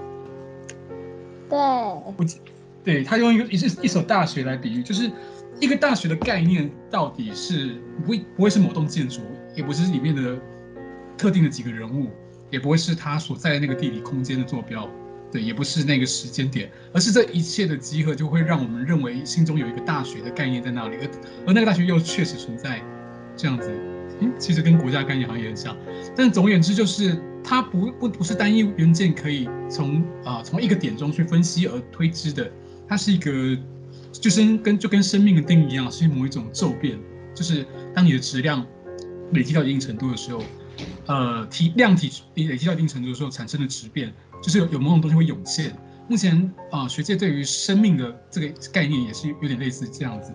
那所以他认为鬼不存在，是总体的躯壳里面营造出来的鬼的，就是鬼就是涌现而出，就是我们的精神。那。攻壳机动队是反过来利用利用这个论点而去讨论，如果有呢？如果如果我们的精神其实可以被分离出来，而它是可以、呃，就像所有的资讯可以被、呃、被数位化一样的，所以他持他和赖他和赖尔的理论持的不同意见是，就是漫画家。侍郎正宗在《攻壳机动队》的世界观里呈现的是人的精神与灵魂和物理世界存在着的肉身这两两件事是独立存在的，而精神不过是一种资讯，是可以数位化、被保存、上传、复制、备份乃至删除的。所以如果人格失去独一性，你想，如果有一个人被他的肉身死了之后，他的精神被存在网络上，然后他可能可以无处不在，像 Lucy 那样，或是说他被复制了，变成两份，然后两份都可以独立运作，那这样的存在是否还可以被称为人？是否还有基本权利？如果他一样会有人的精神活动，一样有情感情绪，甚至创造力呢？想象力呢？对，所以不管是哪种可能，因为现阶段都没有客观证据证明。好，那又回到了，又变成某种信仰。所以想问大家，你们会觉得啊、你们想象中的精神这件事情，到底是独立存在，还是其实是你是唯物论者？你觉得它就是存在于我们的肉体之中，不可能是分开的这样子？那我另外想聊一下，就是啊、另外一部也很有名的作品叫做《臭梦》，他之前有拍部啊、翻拍成电影叫叫《艾丽塔》。对，不过艾丽塔的电影本身就是用比较动作片的方式呈现，但是其实这部这部作品是非常，也是有非常多就是有关于人与意识和肉体关系的的思考的。对，啊，这两部算是日本漫画中啊有关于就是赛博朋赛博朋克这个这个 genre 啊非常早非常早期的鼻祖之一。然后其实也启发了很多后世，不管是日本的漫画还是哦欧美的的的后来后世的创作电影，都都会有一些影响。那当然，再往前溯的话，其实是应该会回到《银翼杀手》的的的原著那个神经幻术师，应该是一九六八年，那是非常早就已经在讨论这些有关于就是精神、人、科技的这些三者的关系。然后一直到就是《银翼杀手》是一九八二年，然后才算是启发了这两个作品。那在《臭梦》里面很有趣，我想要快速跟大家啊、呃、简介一下那部作品在干嘛。如果大家有看过《艾丽塔》的话，应该记得就是里面的人都是异体人。啊、其实功课也差不多了，就是人们都已经，啊、身上的部件一旦残缺了，都可以用机械科技的方式去重新再造。所以你慢慢的，哦、肉你的手臂换成更好的手臂，就是机械手臂或者是仿生手臂，它也许是一样是某种蛋白质制作的，只是已经不是你原生的你的基因所啊赋予蓝图后自己制造出来的，而是外加的。你的眼睛可以换成更功能更好的眼睛，什么都可以换。如果脑也可以换的，如果有一种人他的脑。被换成了晶片，他也是人吗？那他一样运作良好，他一样保持原有的人格，他一样可以有梦想，一样可以去创造东西，去爱。那这样状况的话，那人的定位到底在哪里？这个形体已经完全被取被取消，就像是特修斯之船已经完全所有部件都换掉了，但是他还是保留他自己的那个本我内在的那个感知存在，就是我觉得我还是我，对。所以他这部作品就是谈论了很多这样子的状况，例如有的人他自己打开了自己的脑脑壳，发现自己已经没有肉身的脑，只剩下晶片，那他因此而疯狂。对，就是他描述的那个情境是这样子残酷又好像没有真的遥不可及的状况，我觉得对很有趣，蛮推荐大家去看这两部作品。好，回到刚刚我想问的问题，就是大家觉得自己对于自己的灵魂的特殊性，你觉得你是？有一个外面世界的灵魂进到这个肉体中寄宿，还是说你其实没有所谓的灵魂，你就是这个肉体的显现？有人有想法吗？哎、欸，我觉得我是后者。你讲完了，请说，请说，请说。有什么理由吗？有，呃，精神是，因为我觉得精神是需要依靠大脑的这些部位，各种。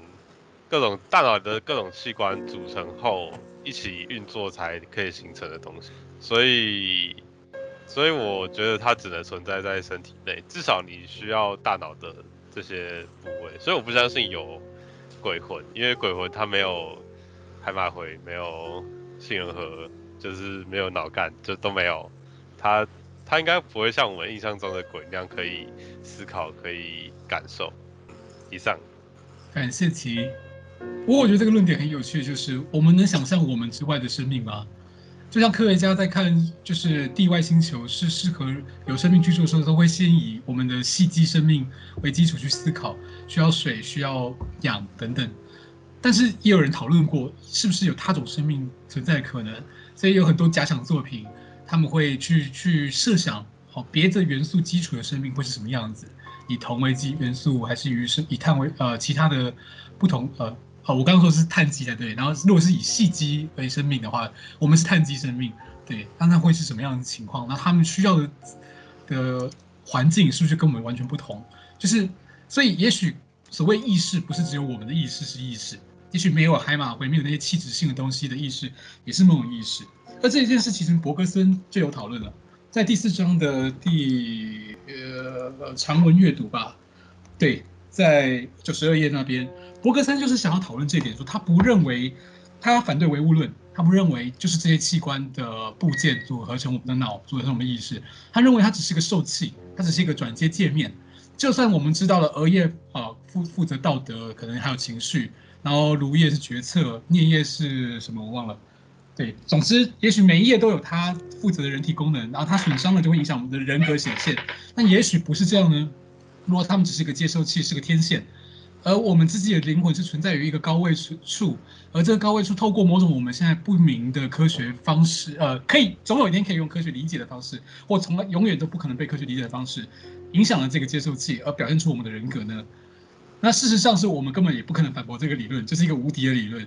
但保持这个想法存在，因为你也无法驳倒它的时候呢，啊、如果用之前的，呃，非不可否认论，呃。的观点会说，这这个理论不是科学理论，没错，但是科学也不会驳斥它，因为没有任何证据去反对的话，科学也是会把它存而不论。所以我会觉得很有趣的是，可能不管再过几百年，也许永远不会有调解唯物论跟唯心论，啊、呃，唯唯物论或是有灵魂论者或是不可知论者之间的信仰冲突的一天，因为这真的是信者和恒信的状态。那我自己，我我好。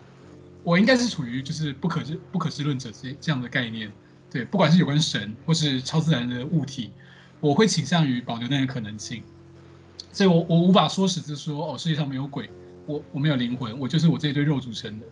嗯，哎，我我想到是不是普罗米修斯也有谈到类似的，就是你说那个雷利斯考特，就是啊，他就啊，他就《银翼杀手》导演啊，他们他真的很强，哦哦，对啊对啊对啊。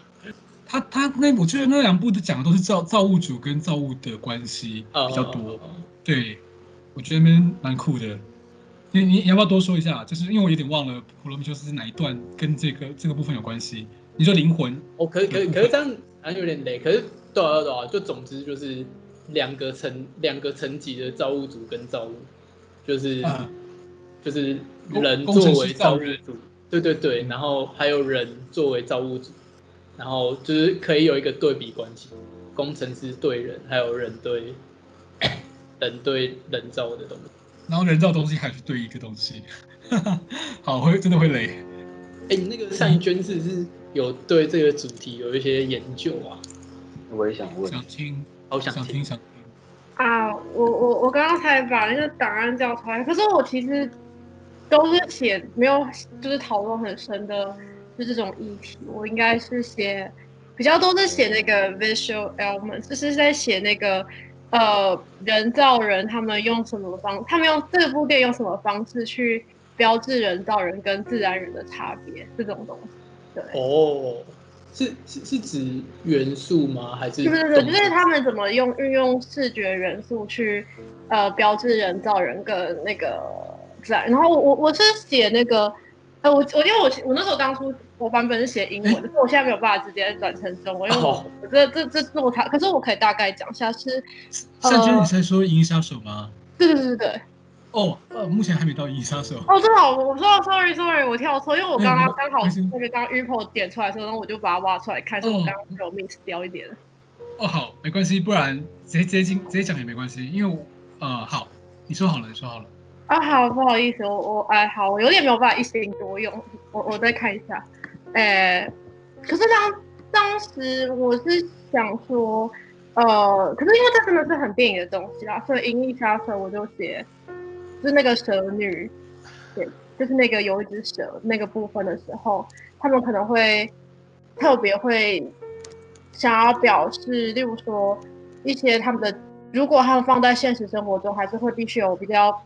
低的社会处境，例如说，呃，服装设计，然后他们的展示，就是怎么运运用电影上的展演空间，然后去表示人造人跟人的自然关系，这权力关系，现在有点一时难翻译出来，对，大概很短浅，大概先这样。谢谢郑娟。如果我有想到比较比较好的方式怎么陈述出来的话，我再我再补充在那个笔记上，因为突然之间要就是要这个讲出一个论述，我有点讲不太出来。哦，好哦。哎，那好，那那我先补一下《银翼杀手》的部分吗？好。哎，还是要进下一章了，也也。可以。好，好，我稍微带一下我原本想问的东西好了，因为我觉得这《银翼杀手》不管是第一集还是第二集，它都会讨论人和非人的边际。就是不关，或者说是定义好了，因为电影一开始的，如果大家有，哎，糟糕，这个真的跟电影内容很有关系，我不知道这样讲，呃，因为没看过人可以 get 不到，呃，好，我我快速讲一下，呃，因为这这个部分电影，呃，书中是有引一段的，就是测试者跟被测测试者的对谈，它有点像是图灵测试，但其实不完全是图灵测试。电影一开始它是用一种，嗯、因为主角。是一个第一集的主角，是一个像是特务一样的存在，或是公安，他必须揪出叛逃的这些仿生人，就像并不是真的人，他是被被造出来的。那他们有有超于人类的能力，而从此外，他们的知识或是思考逻辑都跟人类相仿，语言能力也都是。唯一的辨别观点就是他们的情绪反应是和人不同，还有他们共情的能力。所以这也是为什么在那个这本书里面，他举的那一段。啊，沙漠中的乌龟，你翻不翻？就是如果是一般人的话，因为我们总是有那个同情的能力在，他他可能是非理性的，但是我们直觉就会做一个帮忙的这个举举止出来。那可能不是所有人都会这么做，但也许百分之八十到九十，也许都会做那个帮乌龟一把的人。但是对于呃，对于就是仿生人来说，他们是无法理解的。一只乌龟死或活，到底跟他有什么关系？他如果以他保全他的机能，以他的任务为导向的话，他不会去做一些与他而言浪费能量的事情，这是可以理解。所以当他嗯，当就是作者就是呃，在故事里电影故事里面，他就是用这样的方式去去不断的逼问每一个被受受测者，去确知他们到底是是人还是不是机器人。但当然，故事不会那么简单，越往下走，你会越来越发现这个边际是会慢慢模糊掉的。如果这些被造者，他们也能就是，啊、呃、演衍生啊、演化出，不管是有意的或者是自然演化出来的，他们也得到了这样的共情能力，或是几乎像是共情能力的反应呢？这个又回到我刚刚提的那个哲学僵尸的概念，就是、呃，如果有一个人，他他有你所有的反应，就是呃你受伤之后他会反射，然后表表达出很痛的情绪，呃表情，然后手上会流血。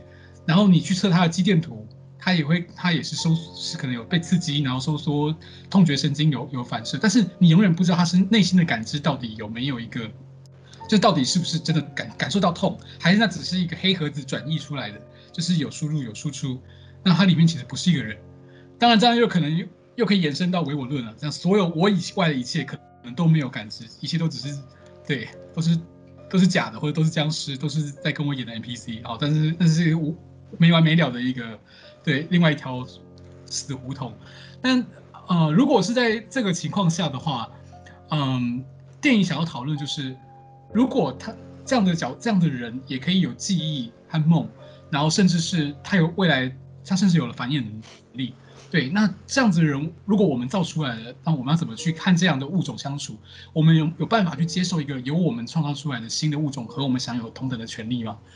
对，我觉得《银翼杀手》有很大一部分在讨论这里，但我很想听善娟有没有想到什么，也许被我随便乱讲，然后刺激到一些你之之前的论述，对，蛮想知道，然后也想知道其他人如果有看过的话，在电影中看到什么，因为这个可能只是我自己看到的面相而已。家珍很像也有可以分享的啊，善善娟你先请坐。哎，我我我我其实。在《银翼杀手》里，哦，我是看，我是那我那时候是写那个一九八，其实我现在有点分不清楚年的，一九八九一九，因为我都有一个是导演版，一个是那个原词版，然后我是写导演版的。然后，呃，在《银翼杀手》里面的话，其实我其实我我我有点想要拉到另外一个就是话题，是有一个是应该是 Tom Cruise 有演一个那个。就是用把，就是用那个虹膜去放大，然后因为我那个时候其实是跟另外一个电影一起，就是突然间又忘记，就是不知道我有不知道知不知道有一个电影是有关那个什么虹膜，然后你照进去之后就可以知道你的就是真实的身份，然后他后来决定把他的眼球给挖出来换眼球，然后这时候是把这两个写在一起，是人跟人的非就是关键报告吧？对对对对对，没错。然后是这个编辑是的，因为《银翼杀手》在一开始有一幕也是就会锁定他的眼球，所以就是在这个编辑下面，那个时候哦，那个时候我是比较偏向倾向于说，有些的生理机制上面，然后是呃人跟人之间。人跟非人之间，还是应该说非人之间，可能会有一个科学上面既定的水准，呃标准。然后人人的话，还是会倾向于就是你说的那些情绪反应，然后一些这些能力上面。所以就是有点像是说，非人的生，即使他们可以创造一个生理机制，但这个生理机制也是有点像是在演算的过程之下。所以那时候他把这两个拿出来比较比较，其实也跟笔你笔记上面写的其实还蛮像。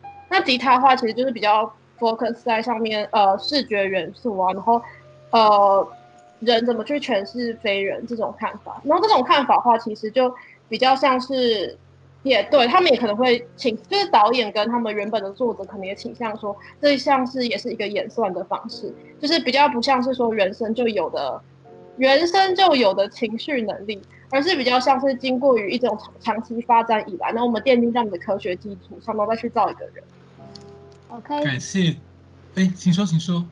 就是刚刚我有在讲，然后我就想想到那个，就是如果是雅斯伯格症患者的话，要怎么办？因为他们的就是那些患者的特征，他们同理心，所以如果是真的人，但是但是他们是雅斯伯格患者的话，那他们用那个机器判断的话，会不会就会被判断成是那个复制人呢？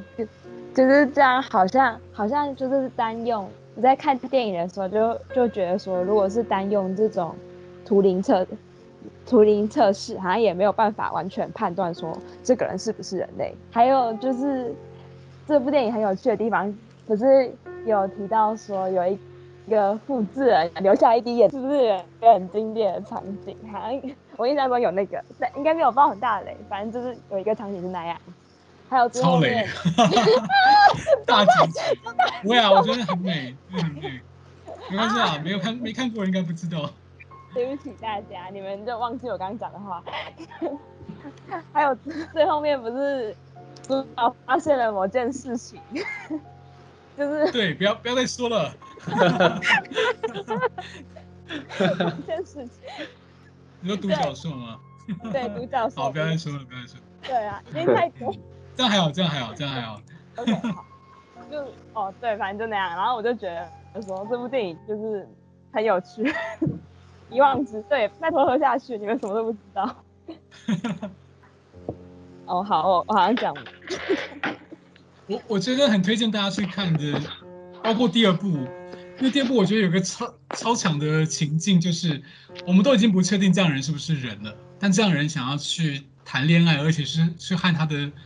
和他的 Siri 谈恋爱的，但是那个 那个情境真的是，嗯，一个是一个我们几乎触及不到的，对，就我们有太多根基跟他不一样，但是他表现出来那个情感又让你觉得很真实。当然有演员的演绎和导演的塑造的那个唯美的部分存在，元素的存在，但是我觉得那个想象情境就是很珍贵的，对，我很推荐他去看，真的很美。然后我是站在他们有爱的那一派，因为这同时又要定义爱了，那又很复杂。但是对我很想听大家，如果去看了《银翼杀手二零四九》之后，呃，到底觉得男女主角之间有没有爱这一点？对，就是可以，就是有有人跟只牛嗯嘛，就是我想到就是刚的那个观点，就很像是你跟一个非跟非人谈恋爱的那种感觉，对，就是有一个呃新闻，好像是有一个印度人，然后他就爱上一只牛，然后就跟他结婚之类的。还有一个新闻，好像是有一个人他跟车站结婚，怎么之类的，喂喂也是我觉得跟这个概念很像。喂喂，听得到吗？还听不到我？喂，听听好像刚刚哦，好，那应该是我断了，不好意思。哦，你听到哪里？反正我刚刚就只有讲说，有一个印度人跟牛结婚，他有一个。人他自称嫁给车站之类的，就是他们是跟非人 谈恋爱这件事情，也就是虽然可能跟那种很 AI、很科技的感觉比较不一样，可是也蛮有趣的。好，我只是想补充这个部分。好，好，Leona，你要不要讲二零四九？啊，我就只看过这个啊，其他你们讲的我都没看过，反正很喜欢，好费心得。还是我们先推到下一章。好的。好，那第五章，嗯、呃，我不知道是谁要先开始，是五之一是谁呢？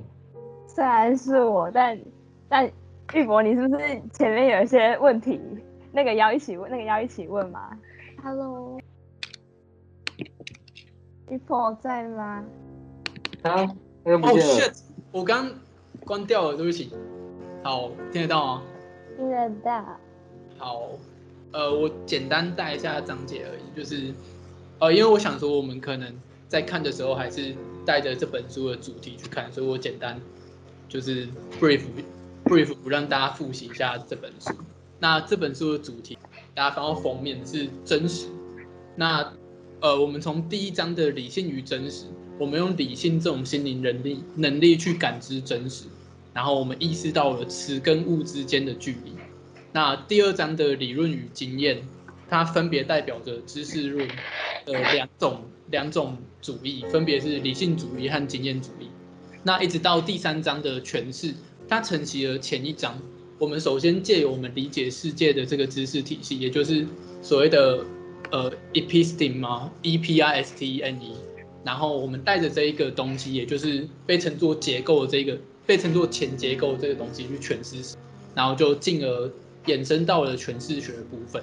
那一直到了这一章，呃，我们讨论了这么多，我们必须为了我们的哲学先有一个前提，就是。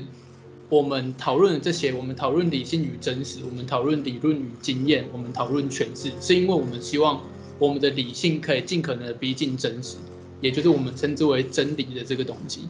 那书里面提到的三个问题，分别是：第一个问题是真与假的区别；第二个问题是真理与科学他们的关系；那第三个问题是真理与相对主义，我们要用什么样的态度去看待真理这件事情？那我们就进入五之一的问题吧。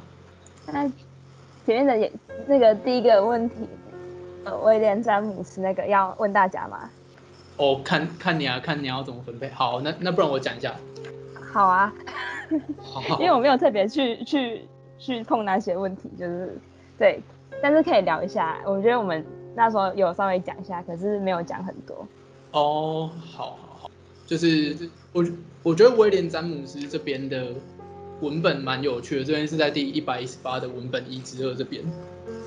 那他这边他去提到，他认为说概念上面的真，他其实并不是，就是跟柏拉图他们的看法不一样，他不认为有理性上面的真，他认为这个真是一个验证的过程，他是借由验证、借由实证的这个过程，在赋予它真的这个意义。也就是说，他是蛮。就是必须符合经验，必须符合实证，必须是这个东西，它是，就是你把它证实说它跟这个实在是是有一个联系的，才可以说它是真。那我就想说，哦，那这样是不是其实是代表说他会觉得这个东西它必须要有效有用？就是他对于真的定义是不是其实带有一点对于知识必须有用的这一个看法？那。继续往后的那一篇文本，就到了罗素对数学的看法。就如果我们想要整合他们两个的看法，会不会数学这个东西，呃，如果依照实证主义的看法，因为数学这个东西非常的形象，所以数学这个东西基本上它不它无涉于真假，一直到它被应用应用到这个世界上，它被实证了，它被应用到工程领域，我们才能称之为真实吗？你们会同意这番论点吗？A，哦。你听听懂我在讲什么吗？就是我刚刚我后面只只有提到就是数学的部分，但我不知道可不可以跟这边融合，因为我对数学和工程领域的应用这边不是很了解。但是就是我自己写的东西的话，就是嗯，我的论就是好，我先讲我要讲什么。好，我冷静。好，反正就是真理这个东西，我们那时候在讨论的时候，其实对。就是中文的语中，在中文语义中的真理，还有在就是呃英文语义中的的那个真理，好像意思不太一样。因为那我们昨天小组在稍微讨论的时候，我觉得我们的讨论方向其实比较偏向是中文语境的语境的真理。可是，在西方语境的话，就是真理它就是 truth 嘛，就是还有真相、真跟真实，就是三个，就是有三个意思。就是中文其实比较细，像嗯真像就是可能是一个犯罪犯罪现场，然后可能就是有一个真相做一个那种感觉。但真实的话，就可能是一个比较实际存在真实的东西。那真理的话，在中文里面就是意思，就是会给我们一种嗯比较神圣或者伟大的印象。所以这三个就是这三个词，其实在中文的应用是不太一样的。那至于数学是不是真理这个问题，如果是就那个呃西方哲学的呃那个西方哲学定义来说，就是。我觉得数学可以被说成是真理的原因，是因为，就是虽然它本身是没有办法被证实存在的东西，就是因为像没有人能够知道说一，然后还有还有根号这些东呃符号嘛，我们创造出来的符号，所以它不没有不具有实体性。可是因为我们大多数人就是就现况来说，大多数人其实都有学习过数学这个东西，所以我们会认同数学是存在的。那那就是符符合就是前面讲的，呃，它它是真实的东西这个定义。所以然后加上呃数学它其实有一些证明题，就是它它就是在数学世界里面，就是它其实是一个。有逻辑性的存在，它可以自我验证。呃，它对，重点是它可以自我验证这件事情。嗯，所以就是在这样的情况下，就是或许可以说，就是数学它算是真理。那刚其实我也有也有稍微提到过，就是关于就是灵体或是灵魂这种概念。就是我刚刚没有特别讲我的看法，但其实我自己是觉得说，哦，鬼，我自己是比较相信。有鬼魂的存在那种感觉，我自己是相信有鬼魂的存在啦。但是像刚刚起就是很好的例子，还要跟我们说，嗯，他觉得鬼魂不存在。所以呢，就是在为什么会有这两种就是不同的看法？或许就是因为我们是用感官来判断的嘛。呃，就是经验主义的话，就是经验主义它是就是经验主义的定义。哲学里面经验主义的定义是，呃，知识它是来自于你的感官经验，所以就是，呃，奉行经验主义的人，他们就会一直去做一些实验，然后去验证他们的论点是对的。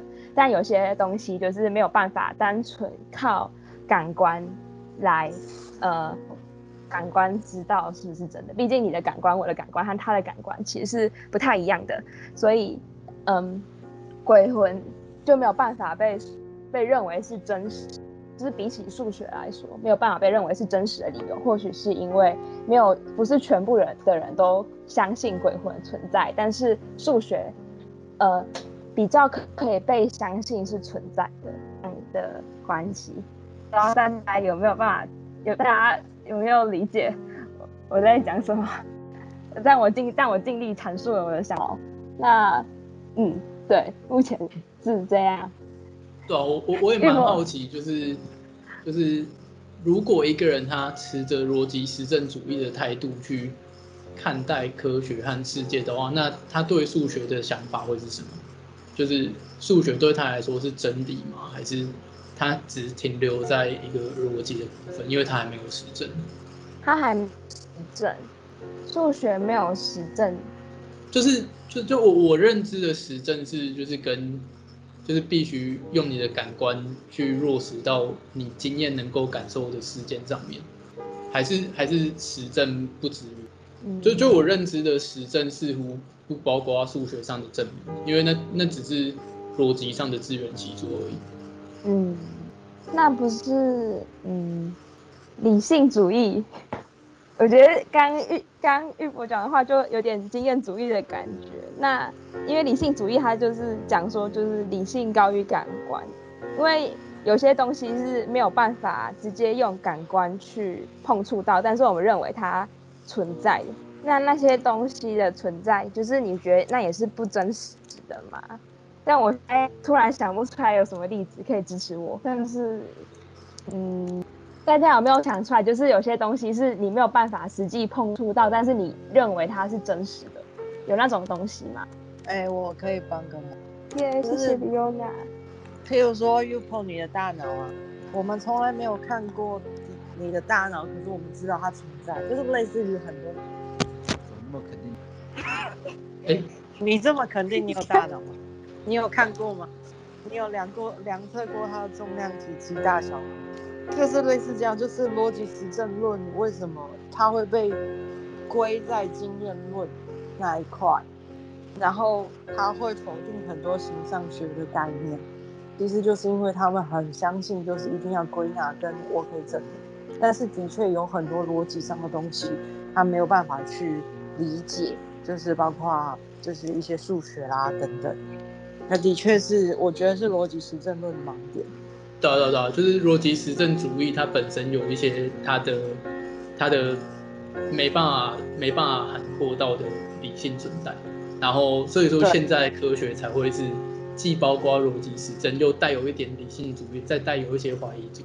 但是如果说你用它来去推断说，就是所谓的呃，就是这个世界长怎么样子，当然是会卡住。因为其实我我自己认为，经验主义本身就并不是一种他想要找到一个世界真理，他就是不相信形上学，哦哦，不相信这些。他想强调的本来就是所谓的破除迷信这一点。就是在当时那个神学思维之下，想要去强调证据的重要性，从信仰到理性到逻辑实证的一个过渡。哎、欸，不好意思，那个，因为呃这边都是有说到数学是没有实证，不能被实证的嘛？那是有有限制吗？就是可能那种高等微积分不能被实证，还是？四则运算这种也不能被实证吗？四则运算应该不能被实证吧？不，不能，为什么不能被？其实我有点不能理解。哦哦哦哦，对，你是说，比如说一加一等于二，它可以很轻易的实证？嗯，对。还是码的问题，就是符号一这个符号存在是这种感觉吧？就是一和二、三，就是这些数学符号也是我们就是创造出来的，就它本。好啊，但是这样又又感觉又是又又会扯到语言学什么什么之类的，好像会更麻烦。或者说，对啊，或者说你如果要这样讲的话，可不可以就讲说，譬如说以七进位来讲，或者是多少进位来讲，零点五进位来讲，一加一就不等于二，可以可以这样解释吗？我不知道，我不确定。嗯，因为我我比较好奇的是为什么不能被死？就是它是怎么一个过程导致它不能被死证？因为你看不到一加一的，就就比如说，比如说你一些线性代数的东西，你如果没有用没有用 code 去证明的话，你根本根本就是就就是它很抽象，它完全是逻辑上面对对，但是四则运算单纯的加减乘除也是一样的吗？哦哦，哎、欸，不好意思，欸、稍微插个话，后面就是 我我我想一下，那个四则运算是是不是其实比较偏纯数啊？嗯。嗯，我不知道怎么分辨纯数跟，呃，因为我我呃我我我觉得这个我自己要讨论的其实也跟那个差不多，可是我也是跟你有一样的问题，就是说，呃，罗素他在问就是应用数学跟纯数哪一个就是才是真理这件事情上面，然后我有去稍微查一下，就是乘数这东西蛮难去界定的，然后我我也我到现在也不知道。乘数的范畴到底在哪个地方？然后我们知道的应用数学啊，那些什么线性代数啊、正向量、复变、呃复变还有微分方程式那那些东西，就是呃就是用理论去推广出来的这些数学，呃该怎么说？就是我觉得它就是应用数学的部分。那刚才讲到的运算，我觉得好像其实比较偏向纯，就是纯数学。可是呃。对啊，就是我这是我自己的想法，可是其实我也不太理解，就是不我我不太懂什么东西是纯，然后什么东西可以被概括到纯，但这只是我的一个推论，这样。我我觉得很有趣的地方是，就是可能可以看九十页，那里莱布尼兹其实就也有讲到他对数学的看法，因为他他帮数学去做了做了符号化，然后给他一些给他一些代数等等的，然后让大家去讨论数学的时候有一套共同使用的符号和语言去讨论。但是对他来讲，数学它本身就是真理，但是但但是他这种看法其实就是还蛮理性的。那呃，如果回来乌里这边的话，乌里从罗素的文本里面还想要再问什么？呃，我其实一开始想问的就是，呃，就是我下面的这个问题。可是其实我后来就是在深究这个纯数还有应用数学的这两件事情，其实我到现在都还没有办法，所以我暂时先很对不起，先跳过我好了。我觉得这个时间留给更值得的讨论。那要先讲五十二吗？好。不过你后面还会提到就是虚无主义的东西吗？诶、欸，会会会提到相对主义。相对主义。哦，好好，那那聊到那边再再讲。我们先讲五之二，OK。好，五之二是是我啊，只只有我吗？欸、好，没关系，应该是只有我。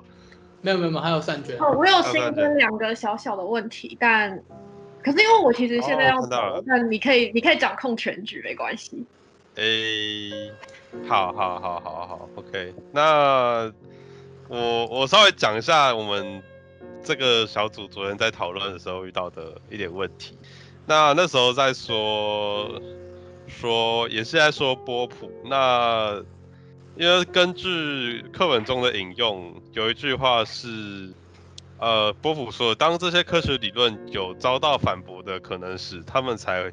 能被认为是真的。那，呃，那时候根据这句话，我们就是用那个逻辑的原则说，若 P 则 Q，然后非 Q 则非 P。那他就是说，如果 P，呃，如果为真，则此理论可否证，就是引用上面那句话推导出来的。那当时我是觉得好像哪里怪怪的，就是，诶、但是我也不知道为什么。然后后来我试着去找出这个若 P 为 Q 的缺点吧，因为我想说好像不太这，不太不太应该是这个样子。那当然是没有找到缺点啦，但是有找到限制，就是当他要从若 P 则 Q，然后应就是转变到非 P 则非 Q，哎，非 Q 则非 P 之前，它有一个前提是它要同时符合若。若 Q 则 P，呃，简单来讲的话，如果用苹果去举例子，就是，呃，我们可以说苹果是一个水果，但是，呃，我们不能说，就是如果反过来用非 Q 则非 P 讲的话，就是如果这个东西不是苹果，那它就不是水果，因为这样听起来会怪怪的，对吧？因为苹果它是被包含在水果在里面的。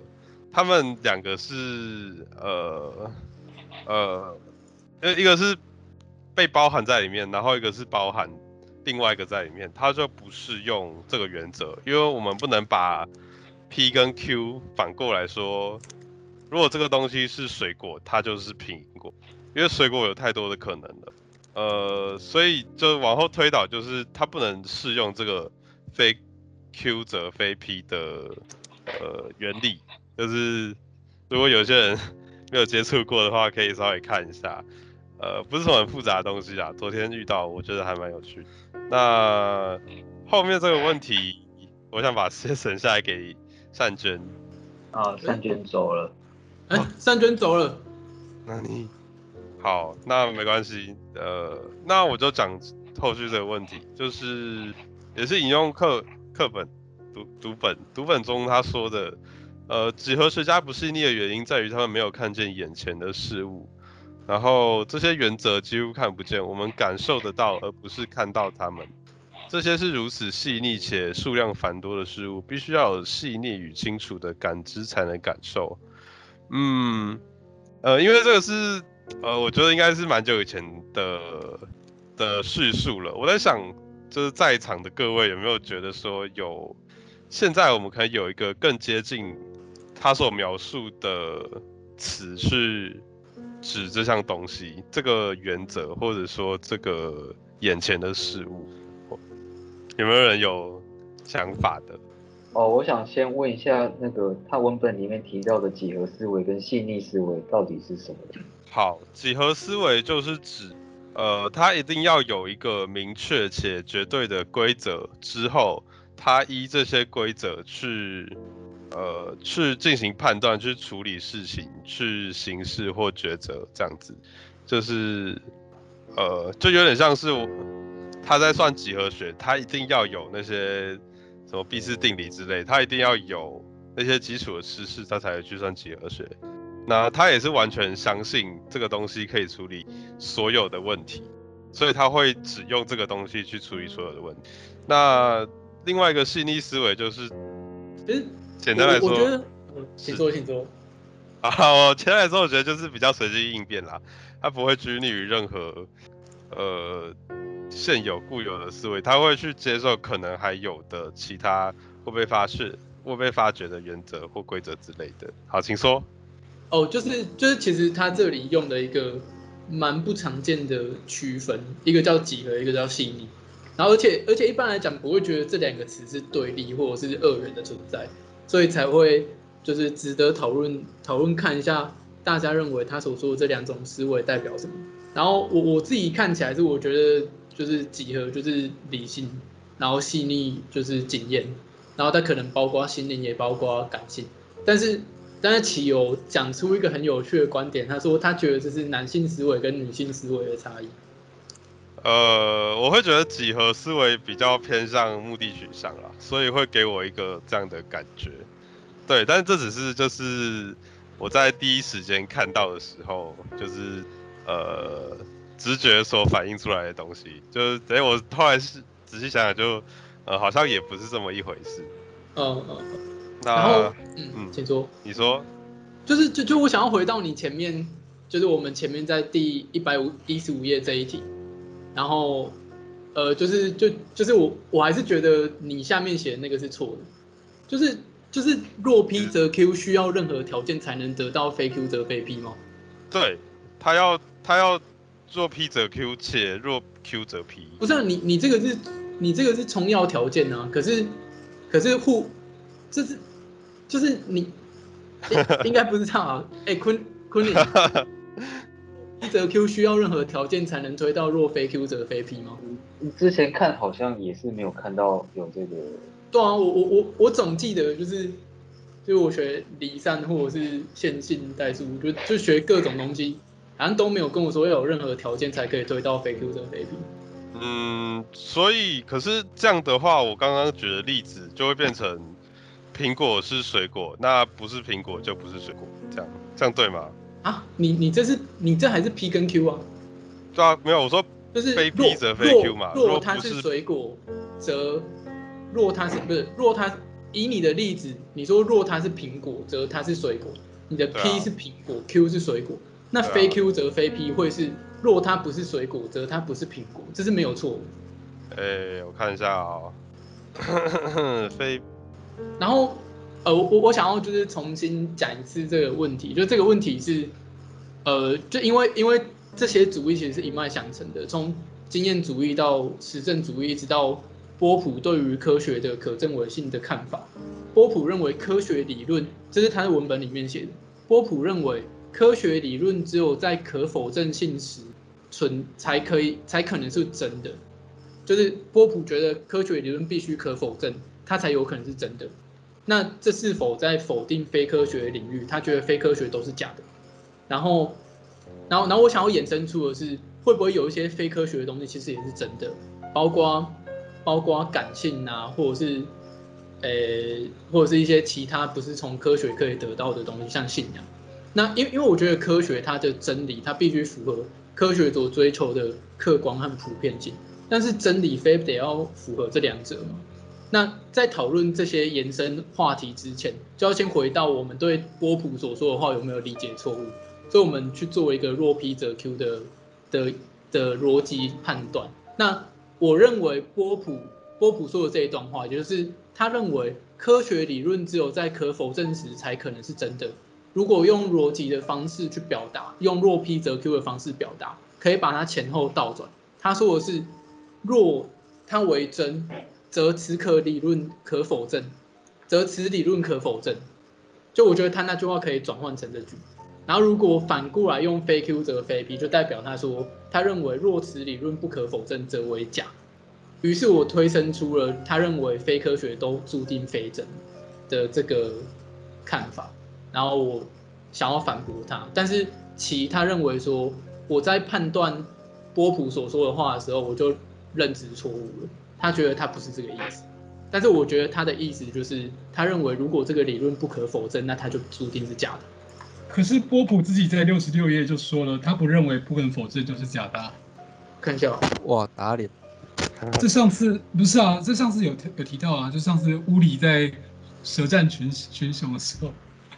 那时候有聊到，没事没事没事。哎哎，我想问一下，这边做 P 则 Q，那如果若 P 它也可以导出不是只有 Q 呢？就是它可以导出一个 W 之外，那也是用非 Q 则非 P。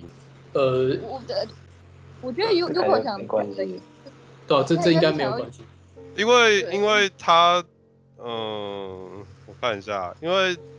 它就算是可以否证的，它也可能经过否证之后被认为是假的。就是，呃，可不可否认跟哎、欸、可否证不会直接导致它一定是真的。我觉得他今天应该是想要呃那个罗罗罗罗那个什么李哲学的一种就是思辨的那个求求求真的技巧来，就是来看这看待这句话。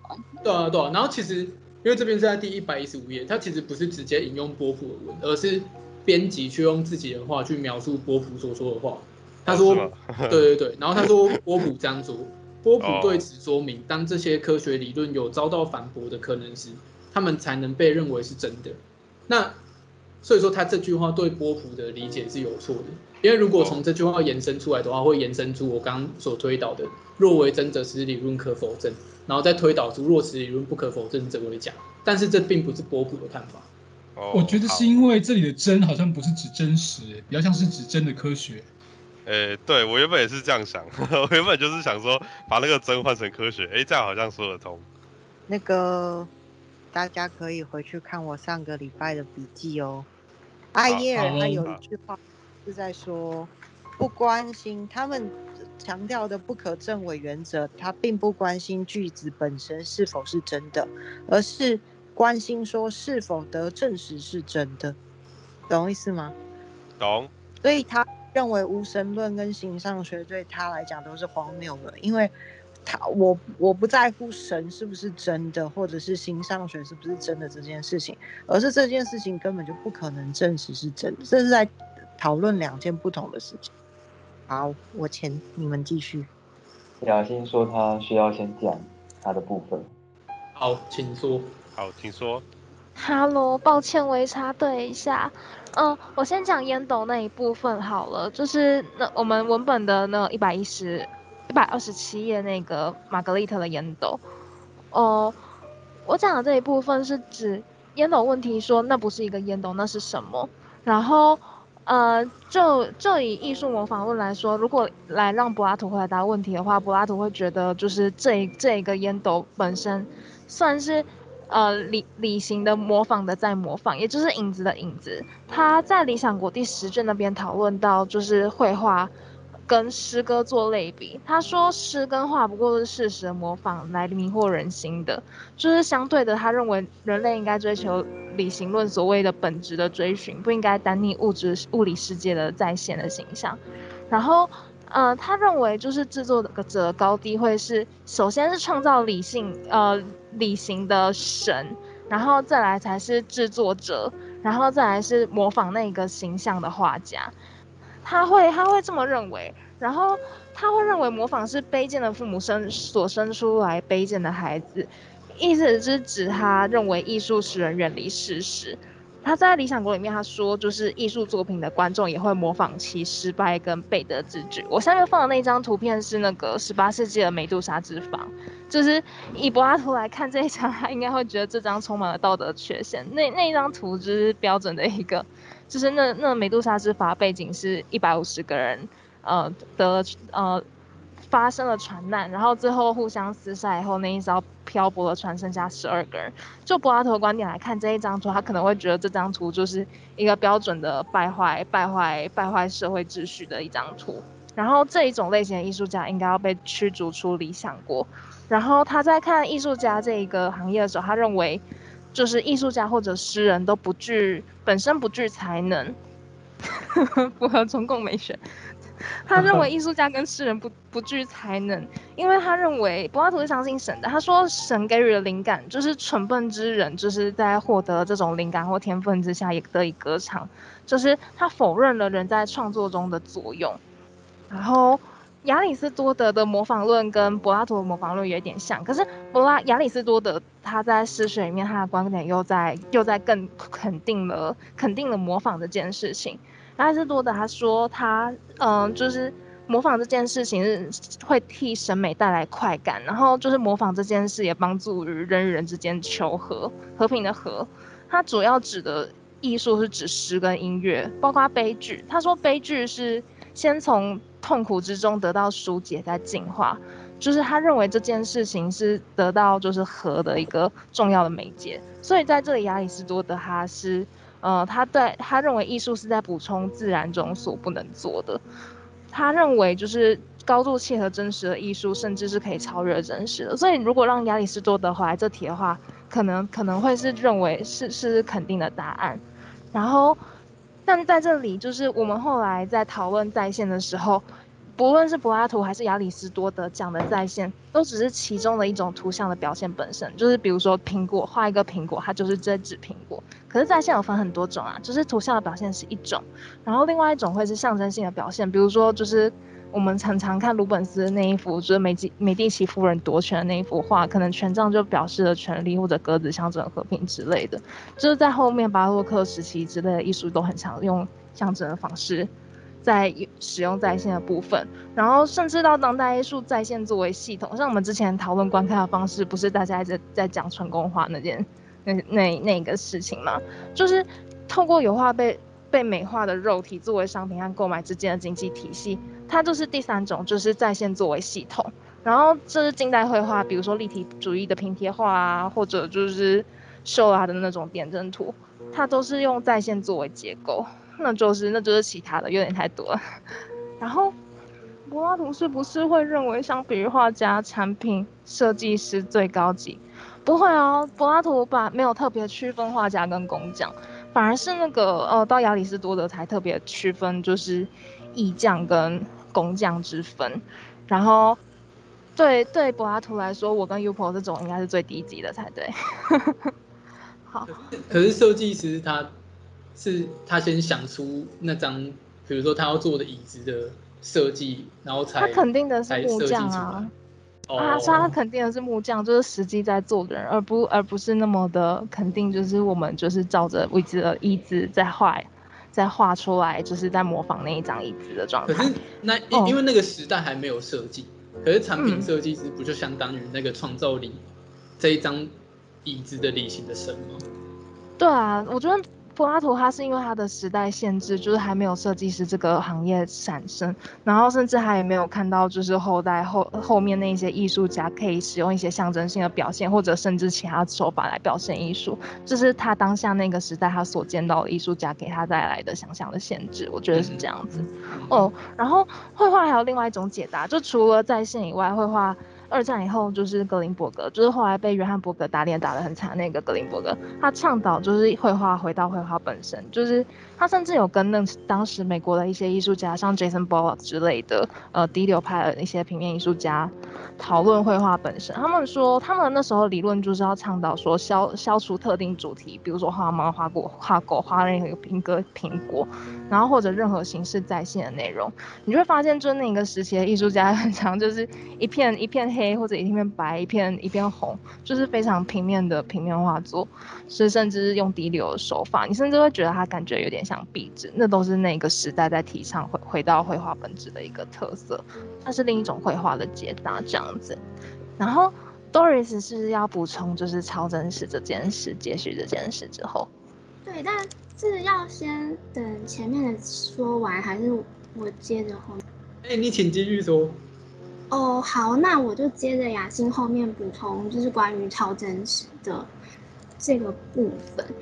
哦、呃，好，就是像刚刚有提到绘画的再现这这个观念，那就是布西亚他有提出一个超真实的想法，那就是当嗯，就在我们现代这个现在，就是在资讯化、呃媒体化、数位化的这个现代。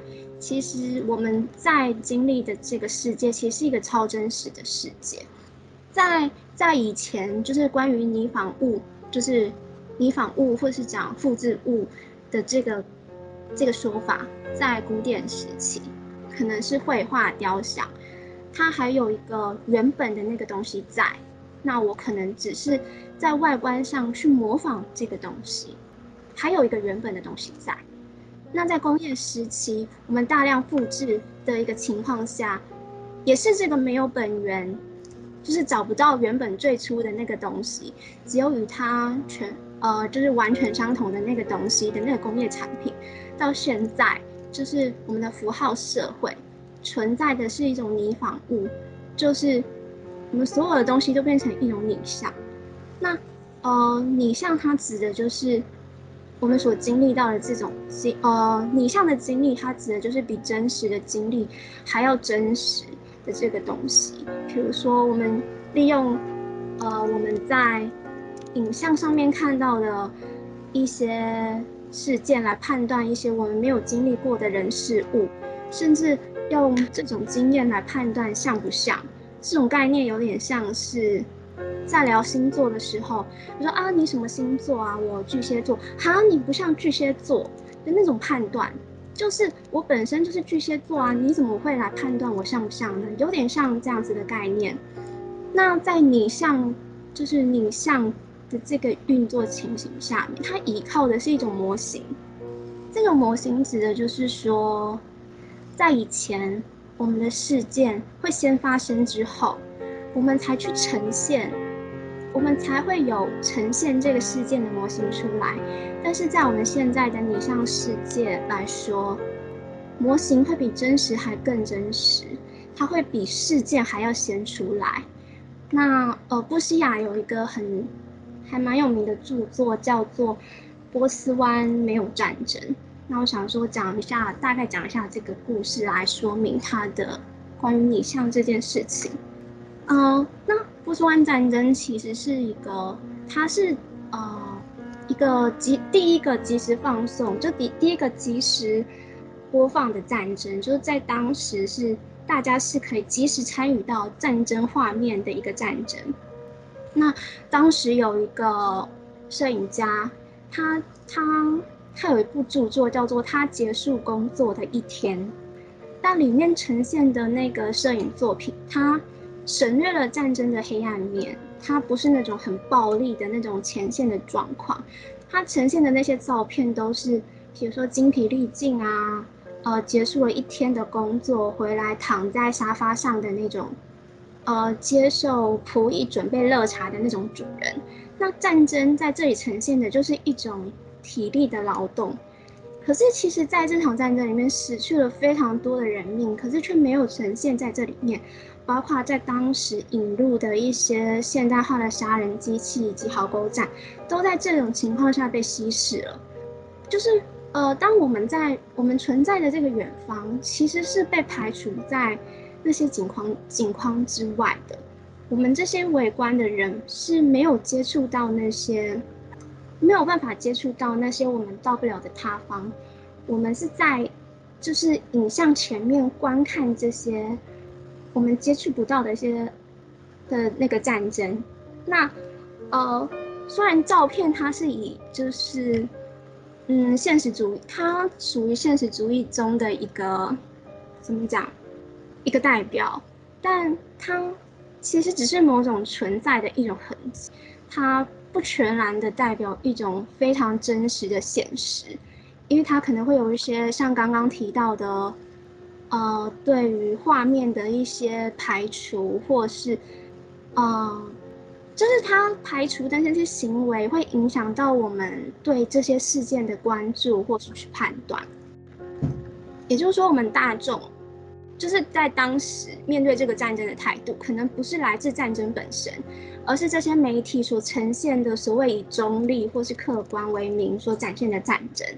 也就是说，布希亚的呃布希亚的概念，其实他想要讲的是，我们没有去过真的战争，却用我们看过的这些奇观来说，这像不像一个真的战争？有点像是之前有一部电影，那个敦刻尔克，诶，敦刻尔克大行动吗？反正就是，呃，那部电影里面的战争跟之前所有看过的战争片都不太一样，所以大家会觉得说，诶，这不像战争，这不像战争片。但是真正有参与过那一场战争的老兵，还存留下来的老兵，却觉得那真的非常像他们当时的战争。哦，我先想，我看一下我到底还要讲什么。也就是说，嗯，反正呢，呃，也就是可以带到我们现在在新闻上面所看到的一切，比如说屏东淹大水。我记得以前就是之前去到屏东的时候，老师就是老师老师带我们去一个比较低洼的地方，他会说这个地方这个地方每次。下雨的时候都淹水，然后就会有新闻台来拍这个低洼处，说屏东淹大水，淹到及膝及腰。可是如果你去问真正住在屏东的人，他们会说有吗？屏东有淹大水吗？但是我们会说有啊，新闻说你们屏东淹大水，这就造成了一种到底哪一个才是真实的那种情况出现。所以不想认为就是在现今的这种。影像化就是符号制造出来的这个非常影像化的社会，它它是有一个模型在的。我们把所有的条件放进去之后，事件这种人为的事件，这种媒介的真实就被我们给制造出来了。它消除了那种因果关系跟逻辑的关系，就是所有的事件都没有最初跟结尾，只有中间那个不断。一直不断经由模型去产生的一种真实出现，可是大家会觉得那个真实比真实还要更真实。好，大概是我想要分享的部分，谢谢。谢谢 Doris。欸，Doris 这边是在回应哪里的内容？其实就是因为哦，因为刚刚那张图出属于超超现实。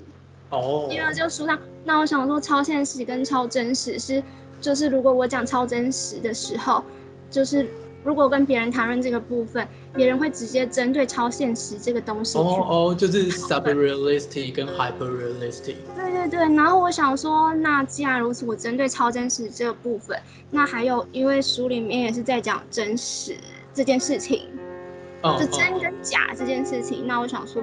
就是以这个东西来做一些补充，这样。哦，对于局外人来讲，那些剧场反而更加真实。嗯，哎，什么意思？就是就是那些泥仿物反而对局外人来讲是更加真实的，因为他们只有办法用自己的他们的认知，就只能认知到这些部分。嗯，我觉得应该可以这样说，因为我还没有明白这个部分。嗯，剧场，嗯。我觉得这就很像一个观光客到了某个知名景点，然后发现它不是他想象中的那个那个异国情调那样的幻灭感，有点类似。呃，巴黎症候群。嗯。哎、欸，我可以帮补充一下，就是，嗯、呃，这这个概念是类似于画，类似于画框，可以把画从其他东西里面拉出来，框了出来，让它跟世界作为一个隔离。所以那个部分会被我们所专注凝视，然后找出他们的意义。所以这个画的意义就是有点像一个像。所以我们观看世界的时候，就是在有点像是找出这个像来看，就是他去界定或表象了它的意义。例如说蒙娜丽莎，我们看到他的本人的时候，我们可能没有感觉。但是因为他画了这个画，然后我们去驻足观赏的时候，才会去理解他画中这个微笑，它是神秘的。他本人的微笑甚至比不上画中这个微笑那么神秘这样子。所以说这个画表现了这个原型的意义，所以也也反而去回回过头去定义了他原本的那个画，就像刚刚大家在讲的那样子。所以画出现了，被画者是才成为了原型。在画没有现之前，被画者并不是一个原型。这样，你说原原型吗？对，就是借着画原型才能够成为。哦哦哦。就是原型虽然也是具体一个存在，但诠释者理解的是它的意义，所以它的具体性就被扬弃了。这样。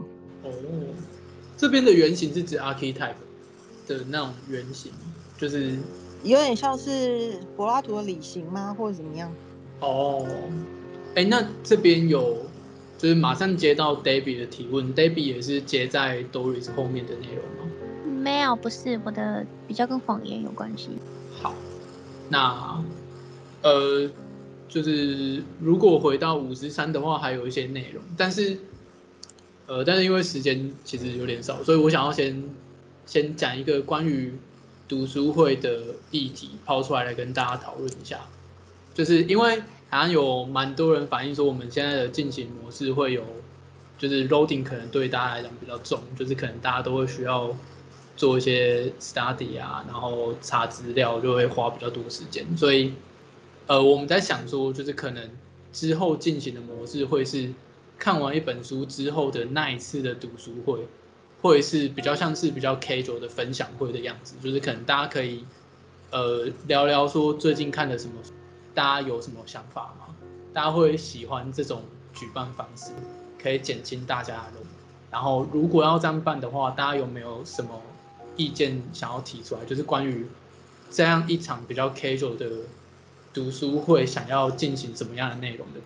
哎，意思是不讨论的。说的，哎嘿嘿。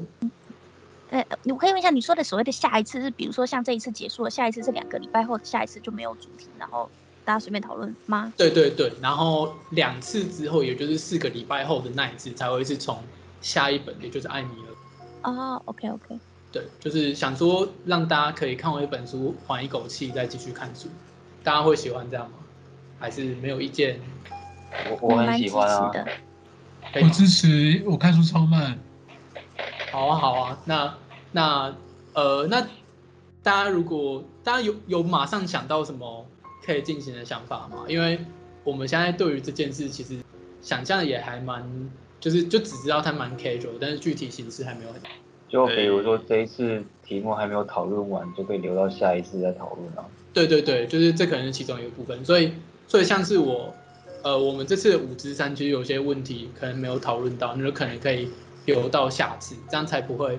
因为其实有时候有些文本它的它真的比较厚，然后可能大家想讨论的内容比较多，那这样子可能原本安排的时间是不太够。那多的那一次一部分就可以讨论这些。讨，就是问题，然后另外一部分就是可以，大家可以聊聊最近看的书或者是其他文本。然后，如果如果这行得通的话，那我我会想说，我可能就把我们五之三的部分，或者是今天还没有比较深入讨论的部分留到下一次，然后看大家有没有除此之外的提议。哎，我想我想问一下，就是这样讲的话，是不是只有？因为比如说像我们这一本，它我们是讨论两次嘛，那就只有第二次还没有讨论完的东西会在。没有没有没有，整本都可以讨论。整本都可以讨论。对对对。因为我觉得现在是呃 有点有点有点错误评估，就是讨论这些章节所需的时间。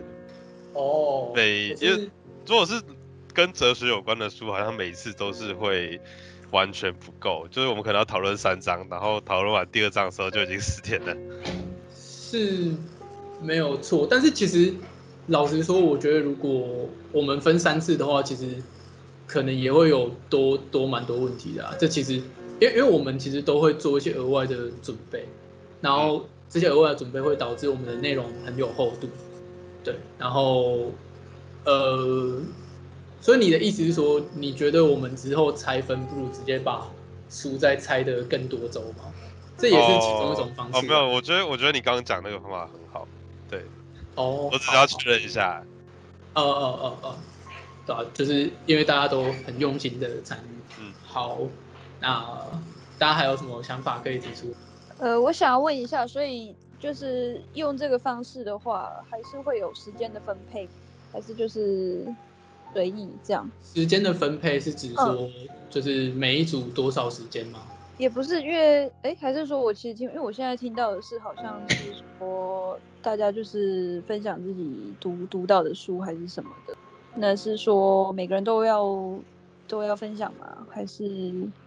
哦，因因为他比较 casual，所以他就没有要求说每个人都一定要分享。哦，那如果每个人都想分享怎么办？那就很好。对，就是就就就等于说等于说它是一次没有议程的。没有严格议程的会议啦，因为像我们现在的议程基本上就是按照章节，然后章节大家提出的补充内容和 Q&A 来进行。那那一次所谓的 casual time 就可能一部分是剩余的 Q&A，然后另外一部分就是大家的大家比较 casual 的分享。但是就是就就是其实关于这个 casual 的部分，我也我们就是我们管理群也还不是很确定它到底会怎么进行，因为如果我们也没有特地指派。主持人，或者是也没有要求大家要看书，然后谁要负责分享的，我们也不知道会怎么进行，所以才想说，如果大家有什么意见的话，也可以提。就是除了 casual 的分享之外，有没有什么其他的，就是大家想要做的事，就可以在这一次去。啊，我们也是可以一边一边试做，然后一边提出意见的。大家对，反正大家如果现在有想法，就是这五分钟内，我们在三十五分钟简单讨论一下，三十五分之前。然后之后如果还有什么想法，随时在群组提，然后我们可能就是都可以试试看。我有参加过一种方式是朗读，就是自己挑一段书里面他觉得最有感触的内容，不管是文学还是哲学都可以。然后自由就是看如果有人回应，就会延伸那一个那一段讨论，甚至是别人会挑另外一段相可能没有想到有关联，但其实是可以做连接的的另外一个文本的内容。就在这做第二个朗读，我觉得这个串联蛮有趣的。不过这是另外呃，就不一定适用我们了。我只是想到说这是一个可能性。哦，蛮不错的，就是就是可能有人分享最近看到的东西，然后讲给大家听，然后大家再延伸。对对对。哦哦，对对对，感觉蛮好的。然后就是就我在想说，你们会觉得这一次的 casual 会需要指派一个开头者？呃，我觉得要。呃，那你愿意当吗？好，可以啊。哎、欸，好好，愿意哦。那，有没有有没有另外一位可以一起当？还是还是你要你要不要直接指派一个？啊？什么？对啊，对啊。你说什么？就就你啊，我没什么经验啊，还需要那个教学一下。OK。好，好，好，好。对，麻烦你了。好。哎、欸、啊，可是。可是我就是现在暂时没有 like 用，我要星期四之类才有办法。哦，没关系啊，就是我我觉得我我觉得就是大家可能我自己啊，就是等一下晚一点，大家可以把自己的想法提上来，然后之后就是整理成一个，不管是表格还是排程这样子，然后这样子会比较知道说到哪个地方会进行到哪里这样子。